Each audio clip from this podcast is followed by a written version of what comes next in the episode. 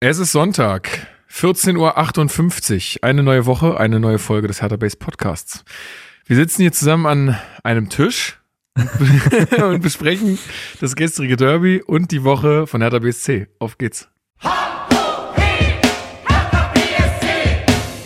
Hertha-Fans, das ist der Hertha Base Podcast mit Lukas Kloss und Marc Schwitzky.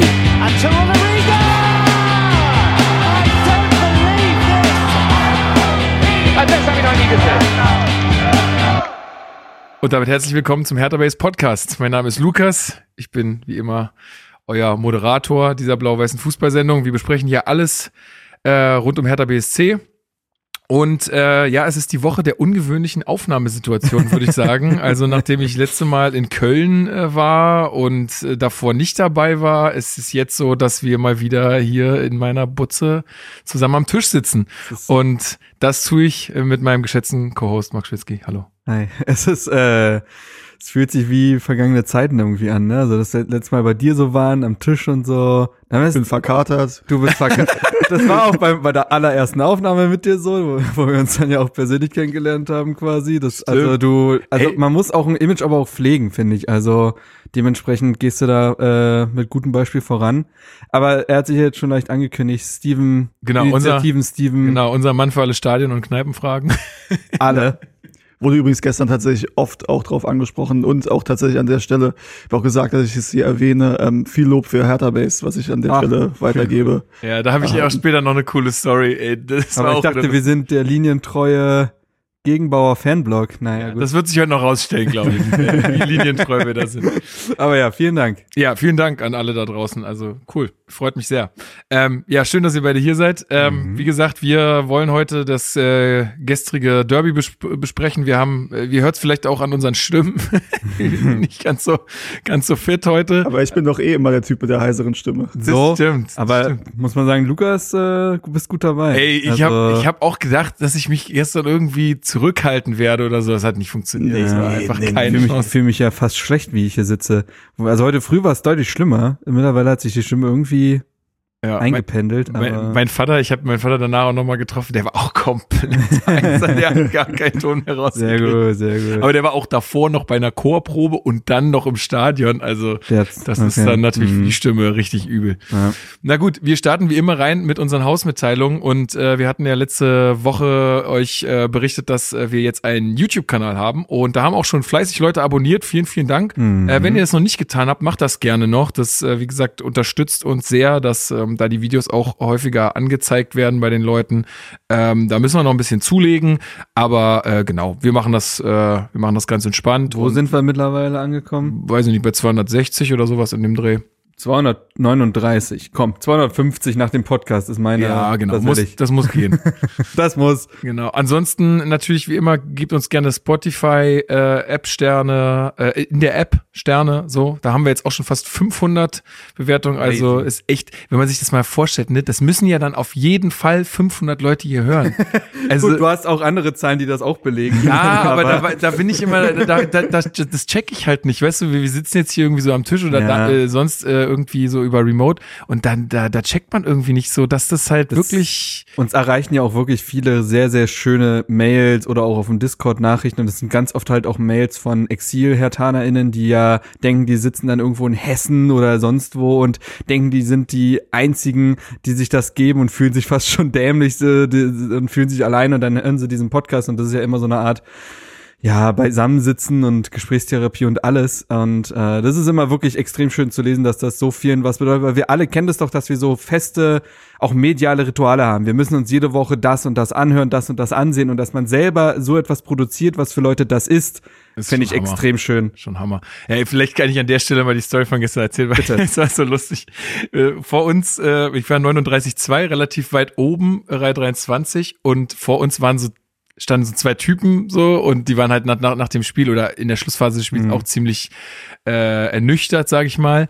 Ähm, und ich habe irgendwie beim Hände hoch oder so habe ich mit meinem Bierbecher, das hat in dem Bierbecher so geschwappt Ah. und ist dann dem vor mir auf den Kopf.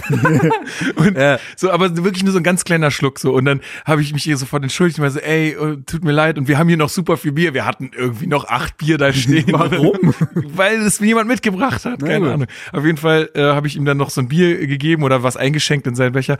Und äh, irgendwie sind wir dann ins Gespräch gekommen und irgendwann sagte er, Ey, du bist doch Kapitän Rondo. Wir machen doch den Podcast. Und er so, nicht wirklich und so. Ich kenn, weiß leider seinen Namen richtig, nicht. Da waren die richtig starstruck.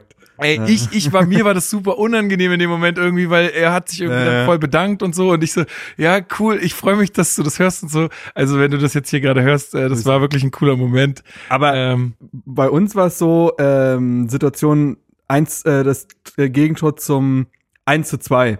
Also, ne, dann der, der, der erneute Führungstreffer von Union. Plötzlich, hinter uns hören wir es poltern, liegt einfach einer komplett auf dem Rücken in der Reihe hinter uns, weil die ist komplett frei geblieben quasi. Ja. Der war eigentlich eine Reihe weiter, also zwischen uns war eine Reihe. Und wir drehen uns um und sich liegt da ein erwachsener Mann und die, äh, die Hälfte meiner Jacke und die gesamte Jacke meines Vaters voll mit Bier. Oh, der muss beim nein. Gegentor so aufgeregt haben, dass der eine Tribüne, Tribünenreihe runtergestürzt ist. wenn die Mannschaft das so geil- Commitment Ja, aber das geil, also wir haben uns eigentlich, wir waren erleichtert, weil da kannst du ja Hals brechen gefühlt. klar. und der ist auch komplett im Modus geblieben. Wir haben ihm da so aufgeholfen und er so, das kann doch nicht sein! Wie kann man so ein Gegentor kassieren? der wäre komplett im Modus. Also, richtig gut. ja, naja. Hey, das war, war schon gut. Aber wir kommen ja noch dazu, wie es gestern war. Ähm, genau. Und ähm, eine Sache natürlich auch noch, Rezension auf iTunes. Äh, da haben wir jetzt die 200 Stück geknackt, habe ich letztes Mal gesagt. Auch Doppeldecker hat das gemacht. Nochmal vielen, vielen Dank äh, dafür. So, eine Mail haben wir auch noch bekommen von Matze. Da gehe ich noch später noch mal drauf ein. Ähm, Weil das ganz gut passt. Äh, ansonsten würde ich sagen, willkommen zu den äh, Hertha-News.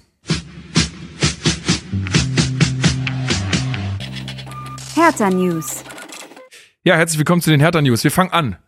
Steven, du bist ja nicht ohne Grund hier.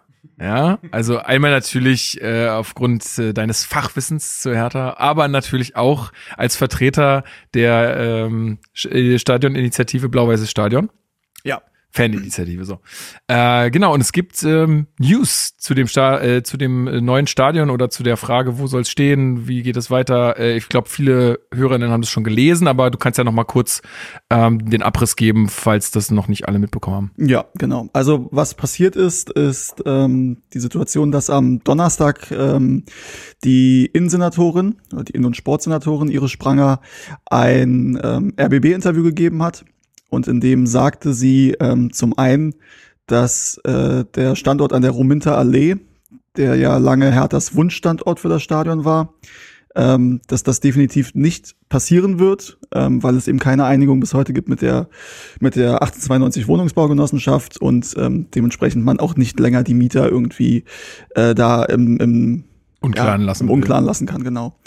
Ähm, dazu muss man sagen, dass dieser äh, diese Situation natürlich ein bisschen dadurch angeschoben wurde, dass Franziska Giffey ähm, in der letzten Woche war es, glaube ich, also vor anderthalb Wochen circa, ähm, in Interviews, also sie hat sie eine 100-Tage-Bilanz gezogen, da wurde sie eben auch auf das äh, Thema Hertha-Schaden angesprochen.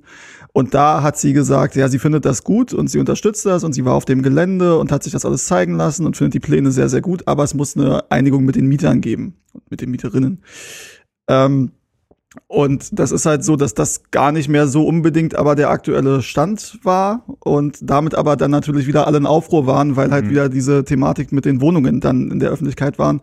Und das hat dann auch jetzt dazu geführt, dass es dann relativ schnell ging, dass dieser Standort nun, also dass der Standort Rumentallee ausgeschlossen wurde, aber eben nicht nur um zu sagen, äh, vergisst es, das passiert, da passiert nichts, so wie es äh, beim vorherigen Senat der Fall war, sondern verbunden damit, dass es ähm, einen neuen Standort gibt, der in Frage kommt. Ähm, dieser Standort ist nördlich des Maifelds und westlich des Amateurstadions, also quasi direkt neben dem Amateurstadion, das Lindeneck. Ähm, und diese Fläche ist relativ klein. Das kann man sich auch, wenn man sich das auf, auf Maps Mhm. oder sonst irgendwie anguckt. Ähm, das ist relativ klein und das bedeutet dann, dass Hertha das Stadion dort kleiner planen müsste, als bisher geplant war. Also man hat ja ähm, gesagt, man will so 50 bis 55.000 ähm, Plätze haben. Das ist an diesem Standort wahrscheinlich, das wird ja jetzt alles geprüft, aber so nach, dem, nach den ersten Prüfungen, nach dem, was man da realistisch einschätzen kann, ist es dort nicht möglich. Und das Ziel ist, sich in Richtung 45.000 Plätze zu bewegen mit einem relativ hohen Anteil an Stehplätzen. Ähm, das, das finde ich sowieso erstmal Das ist doch sinnvoll. mega gut eigentlich. Ja, äh, das ist tatsächlich, das, äh, auch Frankfurt ist ja so, dass die, ähm, die wollen ein bisschen größer werden. Die haben aber, ne, haben auch gute Jahre jetzt hinter sich natürlich, Ja. muss man sagen.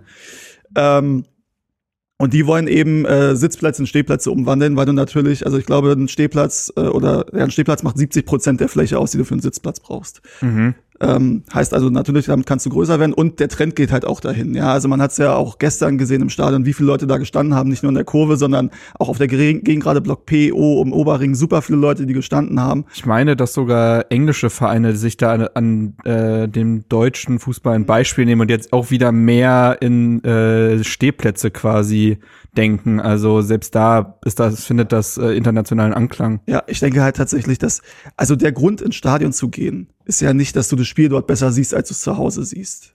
Also es gibt natürlich Plätze, da hast du eine sehr gute Übersicht, dann hast du so Tactical Oberrang, Feed. Mitte. Ja, Oberrang, äh, gegen, da, ja. das stimmt, da hast du dann so quasi Mhm, Tactical. Tactical Feed mäßig, kannst Exakt, du das angucken. Ähm, aber wenn du jetzt, also auch im Block P oder so, da hast du jetzt keinen besseren Überblick oder siehst das Spiel nicht besser, als du es im Stadion, äh, als du es äh, äh, im Fernsehen siehst. So, und das Argument, ins Stadion zu gehen, ist ja nicht irgendwie der Komfort und dass du das Spiel cool sehen kannst, sondern das ist ja das Erlebnis, die Atmosphäre und natürlich die Leute, mit denen du dich triffst und vor allem halt ne, die Stimmung. Ähm, und das ist ja eben auch mit der Hauptgrund, warum wir uns äh, so für dieses Stadion stark machen, weil wir eben der Meinung sind, auch wenn das natürlich gestern, also zumindest die Rahmenbedingungen waren ja schön und das Stadion war bis auf den Gästeblock größtenteils blau-weiß, auch wenn es äh, auch nicht ganz geklappt hat, äh, dass das nur an Mitglieder und Dauerkarteninhaber weggehen, die Karten. Ähm, aber an sich ist es halt, wir kennen das alle, wenn im Winter irgendwie Augsburg kommt, dann sind da 30.000 in diesem Stadion. Und das Ja, so, dann sind da halt 40.000 Plätze frei, ähm, teilweise noch mehr und das macht halt nicht wirklich Spaß, muss man sagen. Klar gibt's auch mal Spiele, wo dann da die Stimmung gut ist oder wenn man dann so ein, so ein Trotzding draus macht. Manchmal schallt das Stadion dann auch, wenn gegen, keine Ahnung, Benfica Lissabon nur 12.000 kommen oder so. Aber an sich ist es ja, also es gibt ja nichts Geileres, als wenn du ein enges Stadion hast und es ist immer voll und es ist immer geile Stimmung. So darum geht's im Endeffekt beim Fußball und das ist auch der Grund, warum die Leute ins Stadion gehen.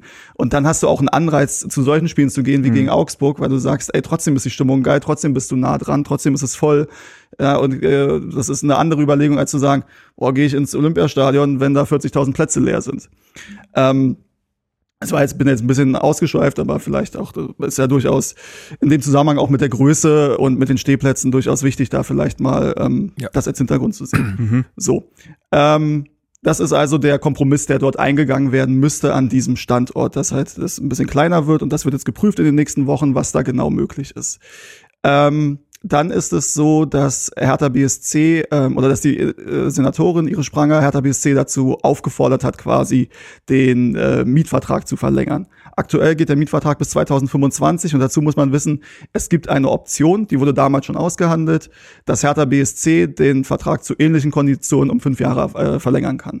Und diese Option wird jetzt gezogen, die wäre aber so oder so gezogen worden. Klar, Es ist, geht ja, Ja, gar ja. nicht so schnell, das Ding jetzt da hinzustellen. Also bis Ja, 25, ja. was haben wir jetzt? 22? Ja. Drei Jahre ist Ja, äh, utopisch. Das ist ja jetzt, also fünf Jahre ist ja jetzt dieses Stadionthema in der Öffentlichkeit und 2017 hatte man ja den Plan, 2025 äh, im eigenen Stadion zu spielen. Das war also ein Zeitraum von acht Jahren. Jetzt haben wir 2022, 2030 ist wieder acht Jahre. Das ist also durchaus realistisch. Ähm, und das ist jetzt nicht so, dass irgendwie die Senatorin Hertha erpresst oder so. Das wäre so oder so passiert. Natürlich, sie muss das ja auch der Politik gegenüber verargumentieren. Und wir wissen alle, es gibt in der Politik nicht nur Freunde des Stadionthemas. Und da ist es eben so, dass sie das ist halt Politik, du musst irgendwie allen Seiten irgendwie was anbieten, mit dem sie dann, wo alle sagen können, ja, ist ein Kompromiss, auf den ich mich einigen kann. So. Ähm, Und das äh, passiert jetzt gerade und es ist auch so, sollte es geschafft werden, dass dieses Stadion vielleicht schon 2028 oder 2029 steht, dann ist es ja durchaus trotzdem möglich, dass man da eine Einigung findet, äh, um vorher in das Stadion zu kommen. Ich denke aber auch. guten, ne? Ja, aber das sind alles Dinge, die jetzt besprochen werden in den nächsten Wochen und Monaten. Aber grundsätzlich, also diese Vertragsverlängerung, diese fünf Jahre, das wäre so oder so passiert. Das ist jetzt kein Dealbreaker in irgendeine Richtung. Ja, die Frage ist halt, können sich die Hertha-Fans und die Mitglieder ähm, damit anfreunden, dass das Stadion ein Tick kleiner wird, diese 45.000? Ähm, dann gibt es noch die Überlegung, die gab es schon öfter auch von Hertha, dieses Angebot, dass man zusammen eine Betreiber, äh, äh, die Betreibergesellschaft zusammen macht, also für beide Stadien. Gibt sogar auch noch die Idee, ich glaube, Stefan Standfuß von der CDU hat es ins Spiel gebracht, noch die Weitbühne mit reinzunehmen, dass du halt wirklich das Gesamtareal quasi zusammen vermarktest. Das sind alles Dinge, da kann man, denke ich, drüber reden und da wird es man gab auch drüber doch auch, ohne dich unterbrechen zu wollen, aber es gab ja auch, oder es, auch das ist ja schon öfter eine Überlegung gewesen, dann sogenannte Highlight-Spiele, ne, nehmen wir jetzt beispielsweise Dortmund, Bayern, Derby, was auch immer, also Spiele, die sehr wahrscheinlich wieder an die Kapazitätsgrenzen des Olympiastadions herankommen würden, Ja. diese auch im Olympiastadion dann ähm, austragen zu wollen. Was ist da zum einen der Stand und was ist vielleicht auch dein Standpunkt dazu? Hm. Also der, der Stand in dieser Thematik ist, dass das durchaus eine Option ist. Das wird jetzt besprochen. In Mhm. Das könnte eines dieser Zugeständnisse quasi das könnte sein. eines ne? dieser Zugeständnisse sein, dass man sagt, man macht zwei oder drei Topspiele Mhm. im Olympiastadion, die, die du eben angesprochen hast. Das kann passieren, ist aber aktuell halt noch nicht fix, aber das ist durchaus in der Diskussion. Also ich würde das gerne verhindern. Ich verstehe das und das höre ich von vielen Leuten. Also ich bin tatsächlich, mein Standpunkt, ich bin da gar nicht so 100% festgelegt, weil ich finde, es gibt Argumente, die dafür sprechen, und es gibt Argumente, die dagegen sprechen. Ähm, ich, äh, man kann natürlich sagen, dass es durchaus ein bisschen seinen Charme hat, auch für die Freunde des Olympiastadions, die es ja natürlich gibt, auch Ja. unter den Hertha-Fans, dass sie sagen, okay, das Ding ist nicht komplett weg, sondern du hast es für diese Highlight-Spiele noch. Mhm. Ähm, und du hast natürlich dann auch, ähm, also das ist ja dann wieder ein Argument, wo du sagst, dann ist die Kapazität, die kleine Kapazität vielleicht leichter zu ertragen, ähm, weil du ja eben für die großen Spiele dann rübergehst ins Olympiastadion. Ähm, und du kannst natürlich auch sagen, ähm, das sind dann so Highlight-Spiele, wo du sagen kannst, da machst du dann vielleicht so ein, so ein Happening draus, wie Ja, ja. das, das Ja, Derby gestern. Ähm, und dass du es dann vielleicht auch schaffst, ähm, das Stadion dann größtenteils blau-weiß zu finden und du nicht die Situation hast, die du ja nicht mehr haben möchtest, hast 30.000 Mhm. Dortmund-Bayern-Fans oder so. Und wenn Bayern Tor schießt, dann habe ich das Gefühl, jubeln mehr Leute, als wenn Hertha ein Tor schießt. damals ähm, DFB-Pokal gegen Dresden. Ja, tatsächlich, ja. Ähm, so, also das muss man sehen. Ähm, auf der anderen Seite ist es natürlich so, dass wenn du ein eigenes Stadion hast, du eigentlich alle Spiele da haben möchtest und du ja eben, du willst ja dann, also wenn du 45.000 hast, dann hast du da halt 40.000 Hertaner drin und 4.000 oder 10 Prozent, 4.500 Gästefans und mehr möchtest du eigentlich nicht. Und das ist ja in diesem Stadion dann auch super möglich, weil ich glaube, 40.000 ist äh, realistisch, dass man die, dass man die loskriegt.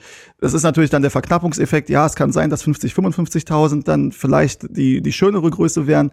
Das muss man alles sehen, auch wie sich Hertha entwickelt in den nächsten acht Jahren. Das wissen wir nicht. Es sieht natürlich aktuell nicht so wahnsinnig gut aus, muss man sagen.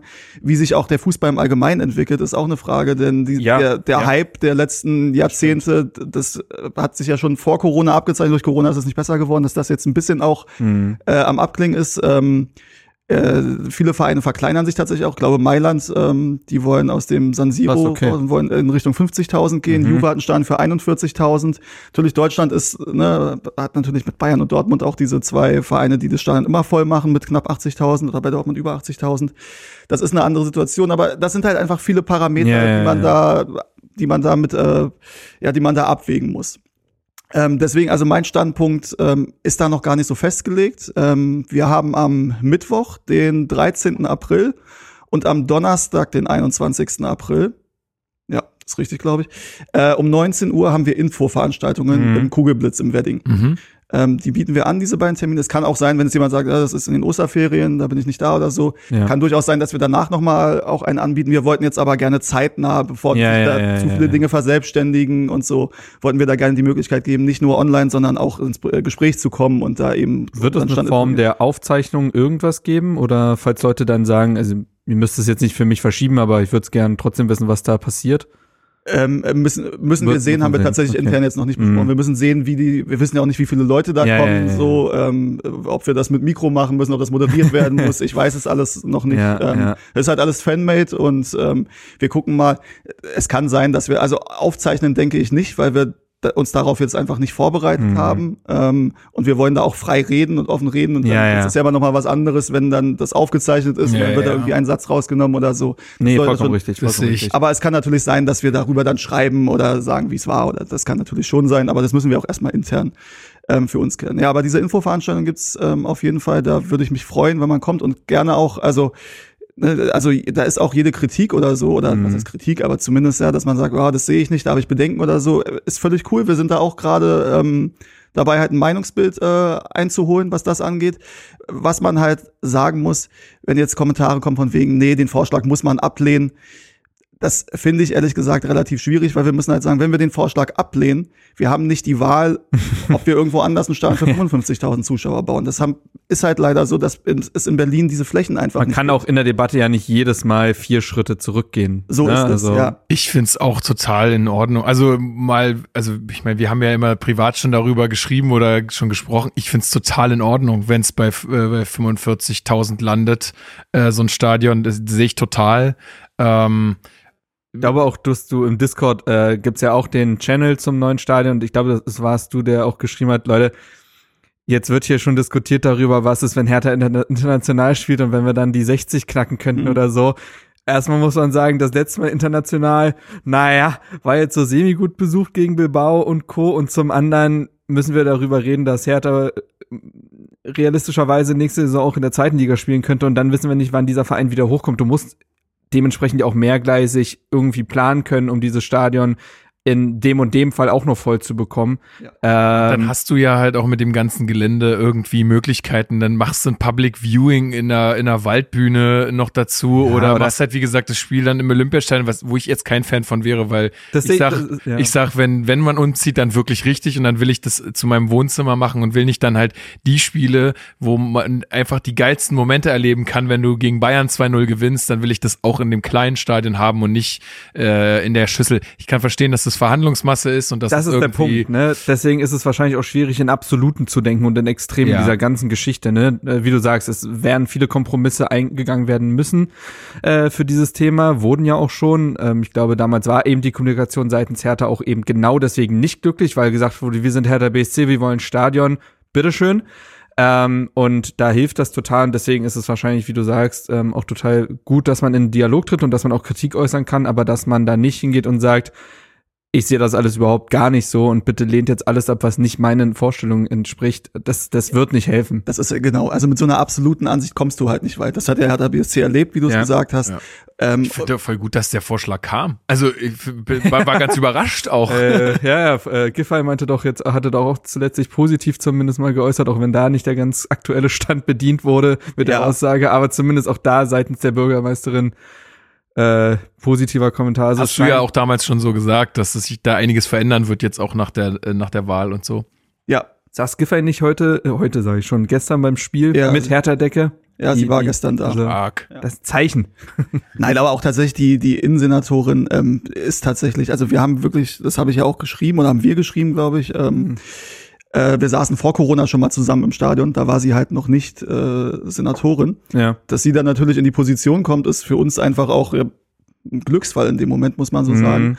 Und deswegen ähm, diese Kritik, die jetzt an ihr teilweise geäußert wird, muss ich ehrlich sagen, kann ich nicht so ganz nachvollziehen. Also natürlich, sie ist Politikerin und da musst du, du musst halt da verschiedene Interessen abwägen. So, aber grundsätzlich haben wir mit ihr jetzt in dem halben Jahr so viele Schritte erreicht, die vorher unter dem, ihrem Mhm. Vorgänger einfach nicht möglich waren. Und das muss man einfach auch mal positiv Waren das ähm, ihr vielleicht auch anerkennen. diese Gespräche, die Friedi Bobic jetzt auch auf der Pressekonferenz als sehr positiv und äh, zielführend ähm, beschrieben hat? Ja, das sind Gespräche, die auch tatsächlich, ähm, ist ja auch eine Personal, über die wir noch reden werden, die Werner Gegenbauer auch ähm, sehr, ja, sehr, sehr offen, oder was heißt sehr offen, aber viele Gespräche in die Richtung führt und er hat einen guten Draht zu Iris Spranger, das Mhm, ist auch kein mhm. Geheimnis. Ähm, wie gesagt, wir haben den auch, sie ist halt wirklich tatsächlich, ja, weiß nicht, ob man härter Fan sagen kann, aber Sympathisantin. die ist jetzt also nicht nur in politischer Mission Ja, auch im ja. Stadion, war auch vorher schon im Stadion regelmäßig und so weiter. Also das, das geht in eine, in eine sehr gute Richtung, denke ich. Und wir müssen jetzt einfach besprechen, wie ist da der Mhm. Stand ähm, unter den Mitgliedern. Und wir müssen halt auch ehrlich sein, und ich denke, zur Ehrlichkeit gehört, wir haben die Option, das sein zu lassen und zu sagen, wir bleiben im Olympiastadion, das ist dann halt die Zukunft.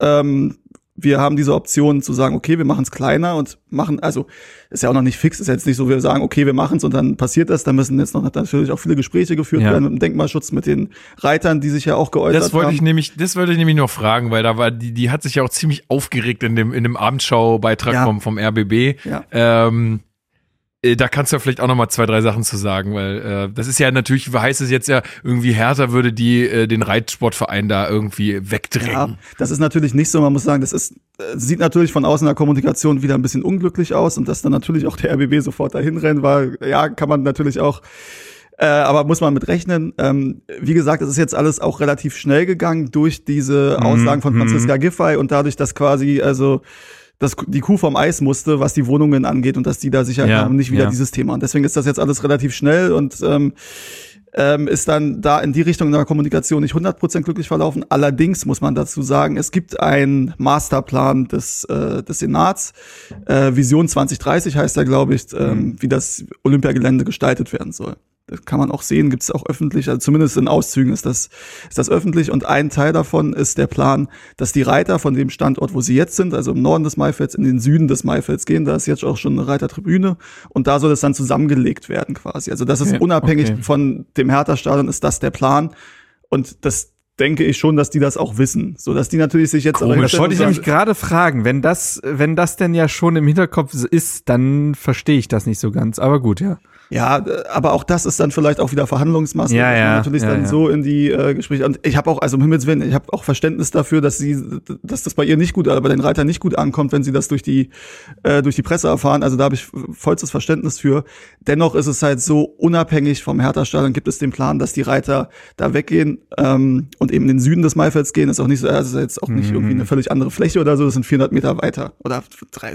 Also leg mich Ja, nicht ja, fest, Die ja. müssen aber sich keinen neuen äh, Anfahrtsweg sagte ja auch Friedi Bobic äh, auf der Pressekonferenz, hier wird niemandem etwas weggenommen. Ja, vor allen Dingen ist ja auch sowas eine Chance, mal äh, irgendwie noch geilere äh, Räumlichkeiten zu kriegen und da mal was neu zu machen und so ist doch Wie gesagt, es wird, es müsste ja damit einhergehen, dass Ja, da sehr viel Neues Ja, ist doch nice, passiert, ist auch ne? so das Areal, so wie es jetzt ist. Also ich will da niemandem zu nahe treten, aber was ich gehört habe von Leuten, die sich auch was, äh, ne, also was, was Pferde und so angeht, die sich da auskennen, sagen, das ist jetzt auch nicht auf dem aktuellsten Stand da alles, die Anlagen. Wie vieles äh, auf dem Olympiagelände.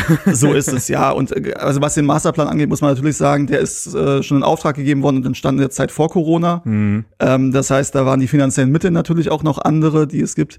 Ähm, aber wie gesagt, trotzdem ist der Plan so oder so, dass die Reiter eben ähm, einen anderen Standort bekommen, der dann wahrscheinlich auch ein bisschen moderner sein wird. Dann wird es, nice. denke ich, schon möglich sein, dass das eine Win-Win-Situation ist.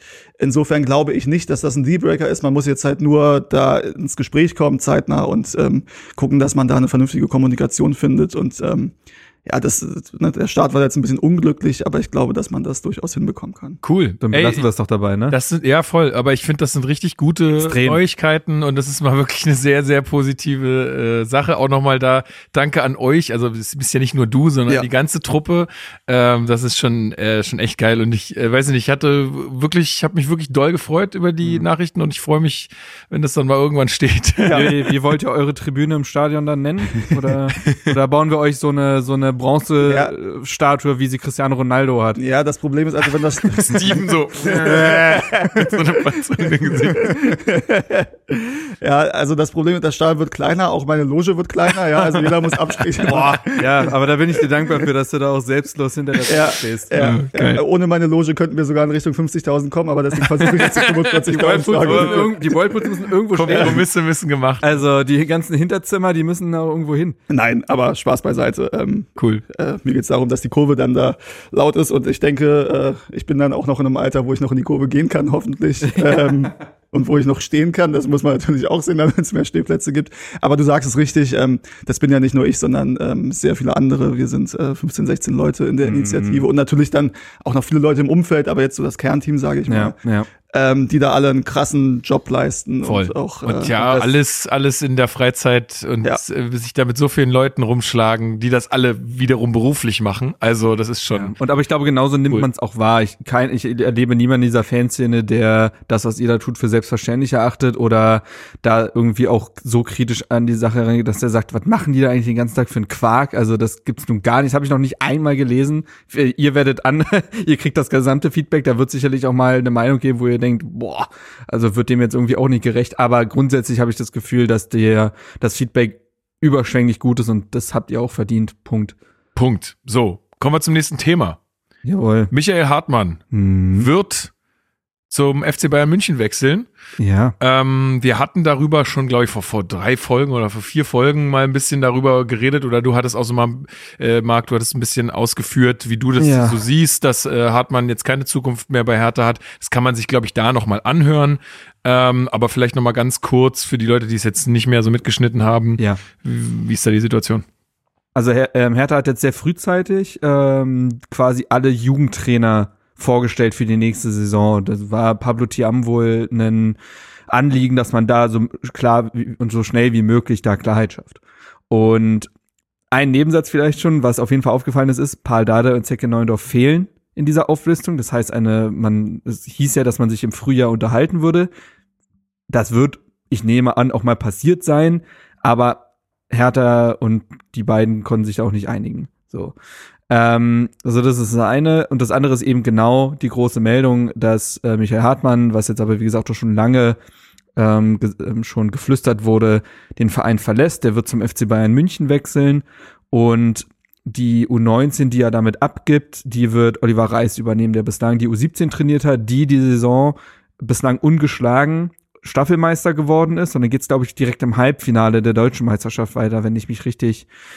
Ich richtig kenn mich da leider bin. gar nicht Also, aus, aber- Ja, aber man ist ungeschlagen Staffelmeister geworden, was natürlich eine Riesenleistung ist. Und ich sag, also, ich habe da ziemlich viel zu gehört, kann ich ja jetzt auch noch mal kurz zusammenfassen. Also ähm, bei Hertha findet ja aktuell sowieso eine sehr große Neubewertung aller Abteilungen statt, so natürlich auch im Jugendbereich.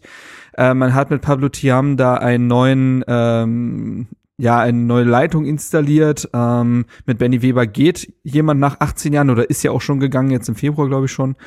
Ähm, und da weht natürlich auch neuer Wind und alle Abteilungen und alle Trainer werden natürlich dementsprechend auch nochmal neu evaluiert. Und bei Michael Hartmann sei, sei man wohl zum Schluss gekommen, dass man sich da vielleicht auf dieser Position des U19-Trainers, was ja nun mal auch dieser letzte Schritt in der Jugend ist, bevor man zu der U23 oder gar zu den äh, äh, ne, zur A-Mannschaft stößt, dieser letzte berühmte Schritt ist und da wird ja auch sehr verzweigt miteinander gearbeitet.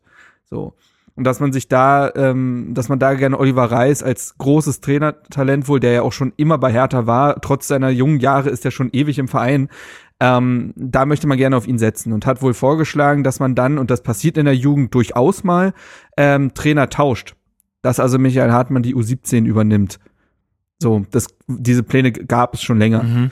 Und Michael Hartmann wollte das nicht. Steht ihm auch total frei. Und dementsprechend hat man sich dann dazu geeinigt, äh, zu wechseln. Ähm, zu Michael Hartmann muss man sagen, er wird nicht unkritisch gesehen von den Beobachtern. Ja, das hattest Ähm, du ja, genau. Genau, das du ja das, das, ausgeführt. also um, um Gottes Willen, wer so lange dort Trainer ist, der kann ja nicht schlecht sein. Also es geht hier gar nicht darum, da irgendwie zu diffamieren oder zu sagen, das ist ein Nichtskönner, äh, der sich da durchgeschlängelt hat, irgendwie gar nicht.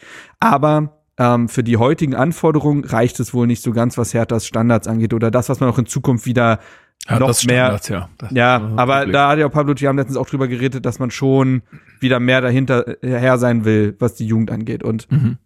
Ähm, dass er da vielleicht womöglich nicht mehr äh, sich in den letzten Jahren so fortgebildet hat, beispielsweise, wie man sich das wünscht, und dass er dann äh, eher teilweise zum Ergebnissport geneigt hat, als den Spieler individuell weiterzubringen. Was in der Jugend ja eigentlich, es muss ein mit Hand in Hand irgendwo gehen. Ne, du willst auch mannschaftliche Erfolge erzielen, aber es geht natürlich darum, die Mannschaften, also die Spieler selber besser zu machen. Und ähm, genau, und dahingehend wünscht man sich das oder hofft man sich, dass das jetzt mit Oliver Reis der Fall ist. Wie gesagt, ich höre nur Gutes über ihn. Ähm, ist auch jung und äh, elanvoll und ähm, ansonsten hat sich, glaube ich, in den Jugendmannschaften nicht viel verändert. Wer die U17 übernimmt, steht damit, glaube ich, auch noch nicht fest. Das wurde, glaube ich, das wird jetzt, glaube ich, noch äh, gesucht. Man hätte sich, wie gesagt, die Lösung gewünscht, dass Hartmann die übernimmt. Ähm, ansonsten Trainer wie Malik Fatih und Co., die bleiben in den Mannschaften und ähm, genau, so stellt sich das jetzt erstmal auf. Ante Czovic kann man auch sagen, da die U23 heute mit 5 zu 0 gegen Fürstenwalde gewonnen hat und damit, glaube ich, auch das fünfte Heimspiel in Folge, auch glaube ich, Ja, nee, die haben noch mehr Heimspiele in Folge gewonnen, aber die haben jetzt das fünfte Heimspiel in Folge, glaube ich, zu null gespielt. Die sind in der Rückrundentabelle der Regionalliga, glaube ich, auf Platz drei.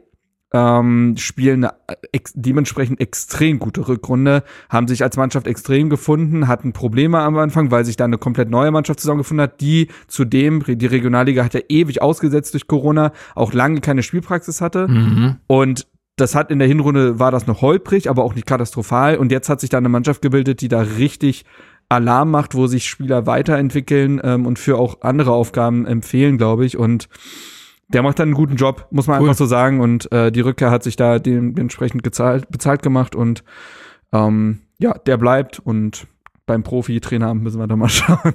Da, das wird sich zeigen. Du hast übrigens recht, äh, die U17 ist noch nicht besetzt. Genau. Ähm, das wäre dann theoretisch auch noch eine Möglichkeit, ähm, Pal und oder Vielleicht Zecke- gibt's da noch eine Form von Einigung. Das fände ich ja schön. Ich glaube, niemand würde sich nicht Pal Dada in der Jugend zurückwünschen, weil es auch da ja eigentlich immer ganz gut funktioniert hat und er sich ja auch eigentlich immer als Jugendtrainer gesehen hat. Ja, und das ist halt auch grundsätzlich ja dieses, dieses Ding bei Hertha. Wir müssen das halt hinbekommen, dass Leute, die, also auch wenn sie teilweise vielleicht auch streitbar sind, aber die äh, definitiv Hertaner sind, ähm, dass die nicht irgendwie, also ne, das ist ja normal, dass man sich irgendwie auch mal trennt oder so dann, Ja. gerade auf der Ebene. Ja.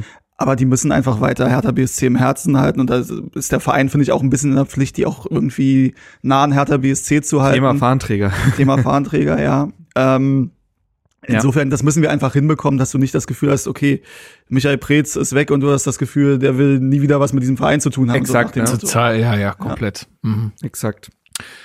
Gut, dann äh, soll es das auch zu diesem Thema gewesen sein. Ich würde sagen, bevor wir jetzt zur Spielanalyse kommen, äh, berichten Steven und ich mal so ein bisschen äh, davon, wie das gestern bei dem Fanmarsch war. Äh, du warst ja mit deinem Vater, der nicht, ganz- nicht ganz so fit war, unterwegs. Ja, und Marc. direkt von der Familienfeier gekommen. Genau, so, deswegen- da war wenig Zeit dafür. Äh, insofern, äh, ja, erzählen wir jetzt mal, wie wir das so empfunden haben für alle, die äh, nicht dabei sein konnten oder ähm, die dann im Stadion waren, aber nicht beim Fanmarsch dabei waren. Ähm, ich fange mal an. Steven, du kannst ja dann mal deine, äh, deine Eindrücke auch äh, schildern.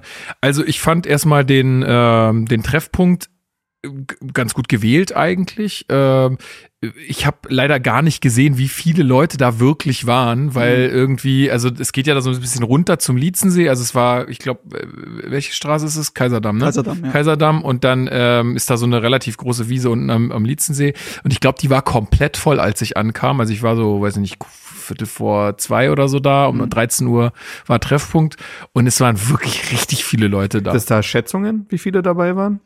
Nee, also ich Nee, wurde ne? auch mehrmals gefragt, aber ich finde es super schwierig. Ja. wir haben ja auch drüber gesprochen, Genau. glaube ich, finde es super schwierig, Mhm. das zu schätzen, ehrlich gesagt. Ja. Also Okay. mehrere tausend auf jeden Fall. Auf jeden aber Fall, ja. das jetzt Mhm. 3000, Ja, ja, ja, 5000, ja, alles 7000 klar. finde ich super schwierig zu schätzen, ehrlich gesagt. Also es war auf jeden Fall schön zu sehen, dass es gut angenommen wurde. Ähm, und dann ging der Fanmarsch schon deutlich früher los, als es geplant war. Ich glaube, geplant war so um 15 Uhr loszulaufen oder so in dem Dreh. Ähm, es ging dann schon deutlich früher los. Ich glaube schon um, naja, schon kurz nach 14 Uhr oder so. Ja, ja, genau. Ähm, äh, genau. Und da äh, ist mir aufgefallen, dass das relativ flott war. Also Ja. wir waren, glaube ich, echt in 45 Minuten am Stadion. Also es war ein Ja. ordentliches Tempo. Ich habe die ganze Zeit gedacht so, hä, wo, wo wollen wir denn so schnell hin? Wir haben noch vier Stunden. So, und ähm, das hat ich, also ich kann mich ja nur noch aus Bilbao erinnern, da war das ganz anders. Da sind Da wir ja war- auch ja. hin, zu, hingelaufen zum. Stadion und dann haben wir immer zwischendurch angehalten und dann gab's irgendwie groß Gesänge und Ja, ja. Äh, Rumgehüpfe und das war, war super geil. Äh, das hat richtig Spaß gemacht, wenn man sich einfach Zeit gelassen hat. Hm. Und so fand ich, okay, du hast da jetzt irgendwie so einen riesen Zug gemacht mit also Verwüstung hinter die, ich glaube, so viel Hertha-Sticker wie da jetzt kleben, das will ich gar nicht wissen. Ähm, aber irgendwie ist davon nichts geblieben mehr. Wie hast du das empfunden? Also ich fand es schon cool. Also es hat auch irgendwie, war geil zu sehen, wie viele Menschen Ja, dann ja. dabei sind, aber irgendwie so, so, Ja. irgendwie so ein bisschen schade. Mhm. Ja, ja, also erstmal, ich finde, also der Treffpunkt ist für mich natürlich grandios, weil ich kann da hinlaufen und also ich war das schon sehr oft am Lietzensee und hab, also ver, verbinde da die verschiedensten Erinnerungen mit dem, mit dem Lietzensee und mit Treffen, die ich da hatte.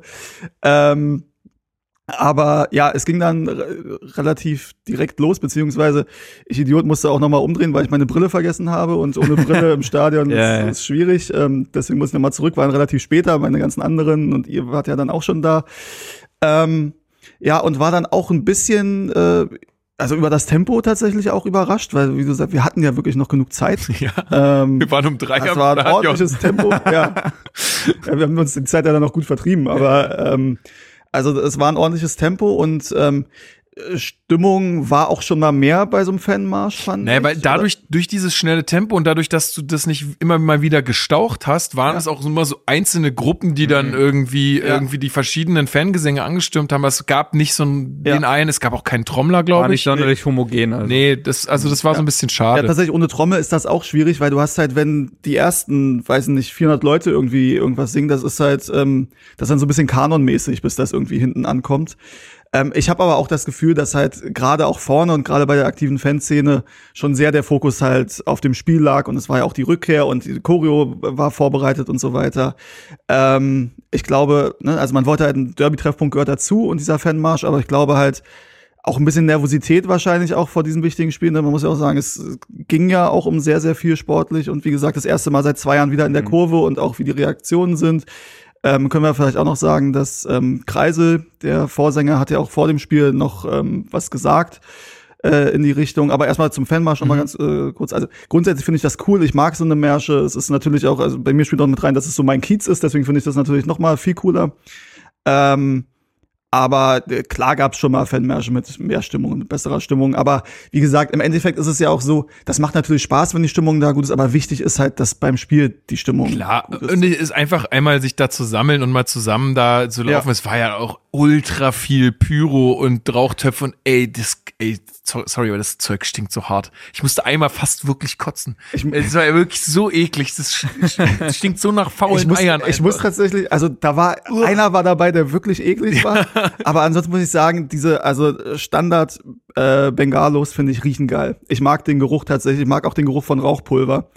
Ähm, aber gut, kann jeder sehen, wie er will. Was ich halt nicht verstehe, ist ehrlich gesagt Böller in der Menge dazu zünden. Ey, das ich hab, sich mir überhaupt nicht. ich weiß nicht, zwei Meter Ja, neben da- mir ich ist so ein glaub- Kanonenschlag Ja, ja, genau. äh, explodiert. Ich habe echt kurzzeitig nichts Ja, gehört. ja. Ja, das ist, das ist assi, das ist Quatsch. Ja, und aber auch da muss man übrigens sagen, es gab sogar vorher die Ansage, also das kam nicht aus Richtung der Ultras, die haben meines Wissens gar nicht gezündet auf dem Markt und haben gesagt, machen sie nicht, weil ne, überall wird gefilmt und so weiter und Ja. kein Stress und Fokus aufs Spiel und so weiter. Ähm, und dann können wir auch mal dann ähm, dazu kommen, was dann noch vor dem Spiel da war, denn es war das erste Mal dann, dass die Ultras wieder in der Kurve waren. Ähm, und übrigens das vielleicht auch noch mal als, als, als Hintergrund. Das, äh, teilweise habe ich das Gefühl, dass die Leute denken, dass ja nur die Hertha-Ultras nicht da waren die letzten zwei Jahre und ihren Verein im Stich gelassen Ja, haben und bla ja. bla bla. Das ist ja aber deutschlandweit. Also auch wenn äh, natürlich einige Szenen, da waren die Regularien auch ein bisschen anders. Ähm, es ist auch, haben sie auch im Kurvenecho und ich glaube auch online in dem Statement der Harlequins ist das auch zu lesen, dass halt in Berlin die Regularien und die Restriktionen am längsten Ja. und am krassesten waren und das Olympiastadion und Hertha davon noch mal am Mhm. meisten oder darunter am meisten gelitten haben. Ähm, und dass für sie das halt nicht möglich war. Da kann man ja unterschiedlich, ich verstehe das, aber da kann man unterschiedlicher Meinung sein, ist alles okay. Aber dieses Ding, sie haben die Mannschaft im Stich gelassen und so, also muss ich ehrlich sagen, ist mir persönlich eine Nummer drüber. So, aber es war dann so, sie waren dann wieder in der Kurve und die Kurve war auch super früh schon voll. Also ich war, Ja. ich war dann irgendwann drin und so, das Feeling war so, als wenn so in einer Viertelstunde Anpfiff ist und ich gucke auf die Uhr und sind noch anderthalb Stunden und ich denke mir, okay, krass.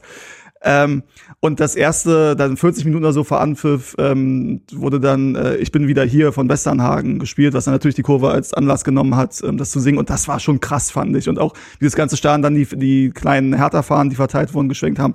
Das war schon ein krasses Gefühl und ähm, war so früh vom Spiel schon relativ beeindruckend, hatte ich auch Gänsehaut. Und dann kommen wir dazu, was Kreise gesagt hat. Er meinte so in die Richtung, dass ähm, also äh, erstmal hat er sich bedankt tatsächlich bei denjenigen, die äh, in den Spielen da waren und äh, Stimmung gemacht haben. Was ich schon mal ein Das finde ich cool. Ja, ja, da brauchst du auch einen Schulterschluss, finde Ja. ich auch, ja. ähm, und dass sie das cool finden und respektieren, aber sie hoffen, dass auch respektiert wird, dass sie halt ihre Ideale haben, weswegen sie ferngeblieben sind und jetzt wieder da sind, dass man halt versucht, zusammen alles für Hertha zu geben, so in die Richtung. Das fand ich ganz cool, dass er das Mhm. äh, gemacht hat und auch so, wie gesagt, so ein bisschen den Schulterschluss und sich auch bedankt hat, nicht so nach dem Motto, was wollt ihr Idioten, jetzt sind wir wieder da, so, Ja, sondern ja, das schon ja, so ein ja. bisschen. ja, nicht so gleich wieder Reviermarkier gehabt oder so. ja. Ja, also das ähm, fand ich ganz cool und hat auch gesagt, ey, wir konzentrieren uns heute nicht auf Union und nicht auf jede Pöbelei, die irgendwie ankommt. Wobei sowieso, also ich fand es relativ wenig tatsächlich auch akustisch angekommen äh, vom Gästeblock. Ja, Also, super wenig. ja. Ähm, aber auch da, ne, also Es ist aber im Olympiastadion. äh, ja, Es ist immer ja, so. Die, ja. die Unioner werden genau dasselbe Ja, ja. sagen, weil es ist einfach ja. soundtechnisch. Aber es war jetzt nicht was äh, Dynamo Dresdens, also die waren definitiv zu hören auch in der Ja, Ostkurve. das stimmt. Ähm, gut, aber ne, auch und auch gesagt, auch wenn wir zurückliegen, wir machen weiter und hören nicht auf. Und es war ja auch so natürlich dann irgendwann nach dem 1-4 ist dann natürlich ja gut, da war es dann auch. der äh, Drops irgendwann gelutscht, das ist klar. Ja, ja. Ähm, aber an sich muss ich sagen, dieses ganze, dieses ganze Surrounding, die Stimmung, die Choreo, ich kann mich auch nicht über die Pyro echauffieren. Ich fand's geil, muss ich sagen. Und es ist auch, wenn du es so machst, es da vorne zu Selbst zünden. mein Vater, das ist ganz lustig. Mein Vater ist ja dann auch eher so Law and Order mäßig. so, ne? äh, und Alle einbochten. Ja, ja, also so schlimm natürlich nicht, aber er ist auch, er ist auf jeden Fall ultra kritisch, das kann, also kann man ja sagen, und er ist auch so, was Pyro und so ist meistens so, oh, ey, die Pappnasen und hm. Aber er stand dann ja mittendrin quasi, und er fand's ganz geil. Muss dazugeben. er das fand's ist ganz immer- geil. Wenn man selber Ähm, dabei ist, ist es auch immer ja. ein bisschen geiler. Also, ähm, mein Weg zum Stadion war ja ein bisschen anders. Wir mussten von Barnim erstmal kurz nach Buch gefahren werden und sind von Buch dann äh, zum Olympiastadion. Und dann standen wir, äh, dann mussten, sind wir erst zur Friedrichstraße und von dort dann quasi zum, mit der S5 dann durch. Mhm. Und wir standen unerklärlicherweise ewig in Bellevue. Ewig. Und dann war auch so Durchsagen, ja, wir stehen jetzt hier, ich habe aber keine weiteren Informationen. Ich mir, gut, wir stehen, aber wissen nicht wieso. Ist ja auch geil. Okay. Und mein Vater, wie gesagt, der war so leichte Bronchitis und so, der wollte, also, und dann hat er gesagt, komm, wir steigen jetzt aus. Ich, wir holen uns hier ein Taxi. Wir fahren den Rest mit Taxi. Geil. So, sage ich nicht nein. Äh, so. Zumal wir, wir mussten, wir sind Friedstraße in irgendeinen Abteil rein, mitten in Union-Abteil Ja, rein. ja, also klar. wir waren die einzigen Hataner, die dort waren. Naja, und auf jeden Fall sind wir dann mit dem Taxi gefahren. Und das war wiederum eine sehr coole Begegnung, weil der Taxifahrer auch irgendwie arabische Abstammung oder so kommt, weiß man ja immer nicht so, man fragt ja dann nicht so ungefähr. äh, nee, und äh, dann hat er unsere Hertha-Schweiz gesehen und meint, äh, ne, fängt dieser typische Hertha-Smalltalk erstmal an Mhm. mit und dann meint, äh, erstes Statement von ihm war, hätte man bloß an Klinsmann festgehalten, wäre das alles top geworden. Dachte man, na, und dann, aber du kennst das, wenn du mit so Leuten über Hertha redest, wenn du dann auch nicht gleich ganz unten in der ganzen Debatte anfangen willst und super detailliert, dann versuchst du immer Ja so. klar, mit, nee, so. machst du nicht. Aber es hat sich ein sehr, sehr cooles Gespräch entwickelt, weil der Mann zusammen mit Enes Benatira aufgewachsen ist.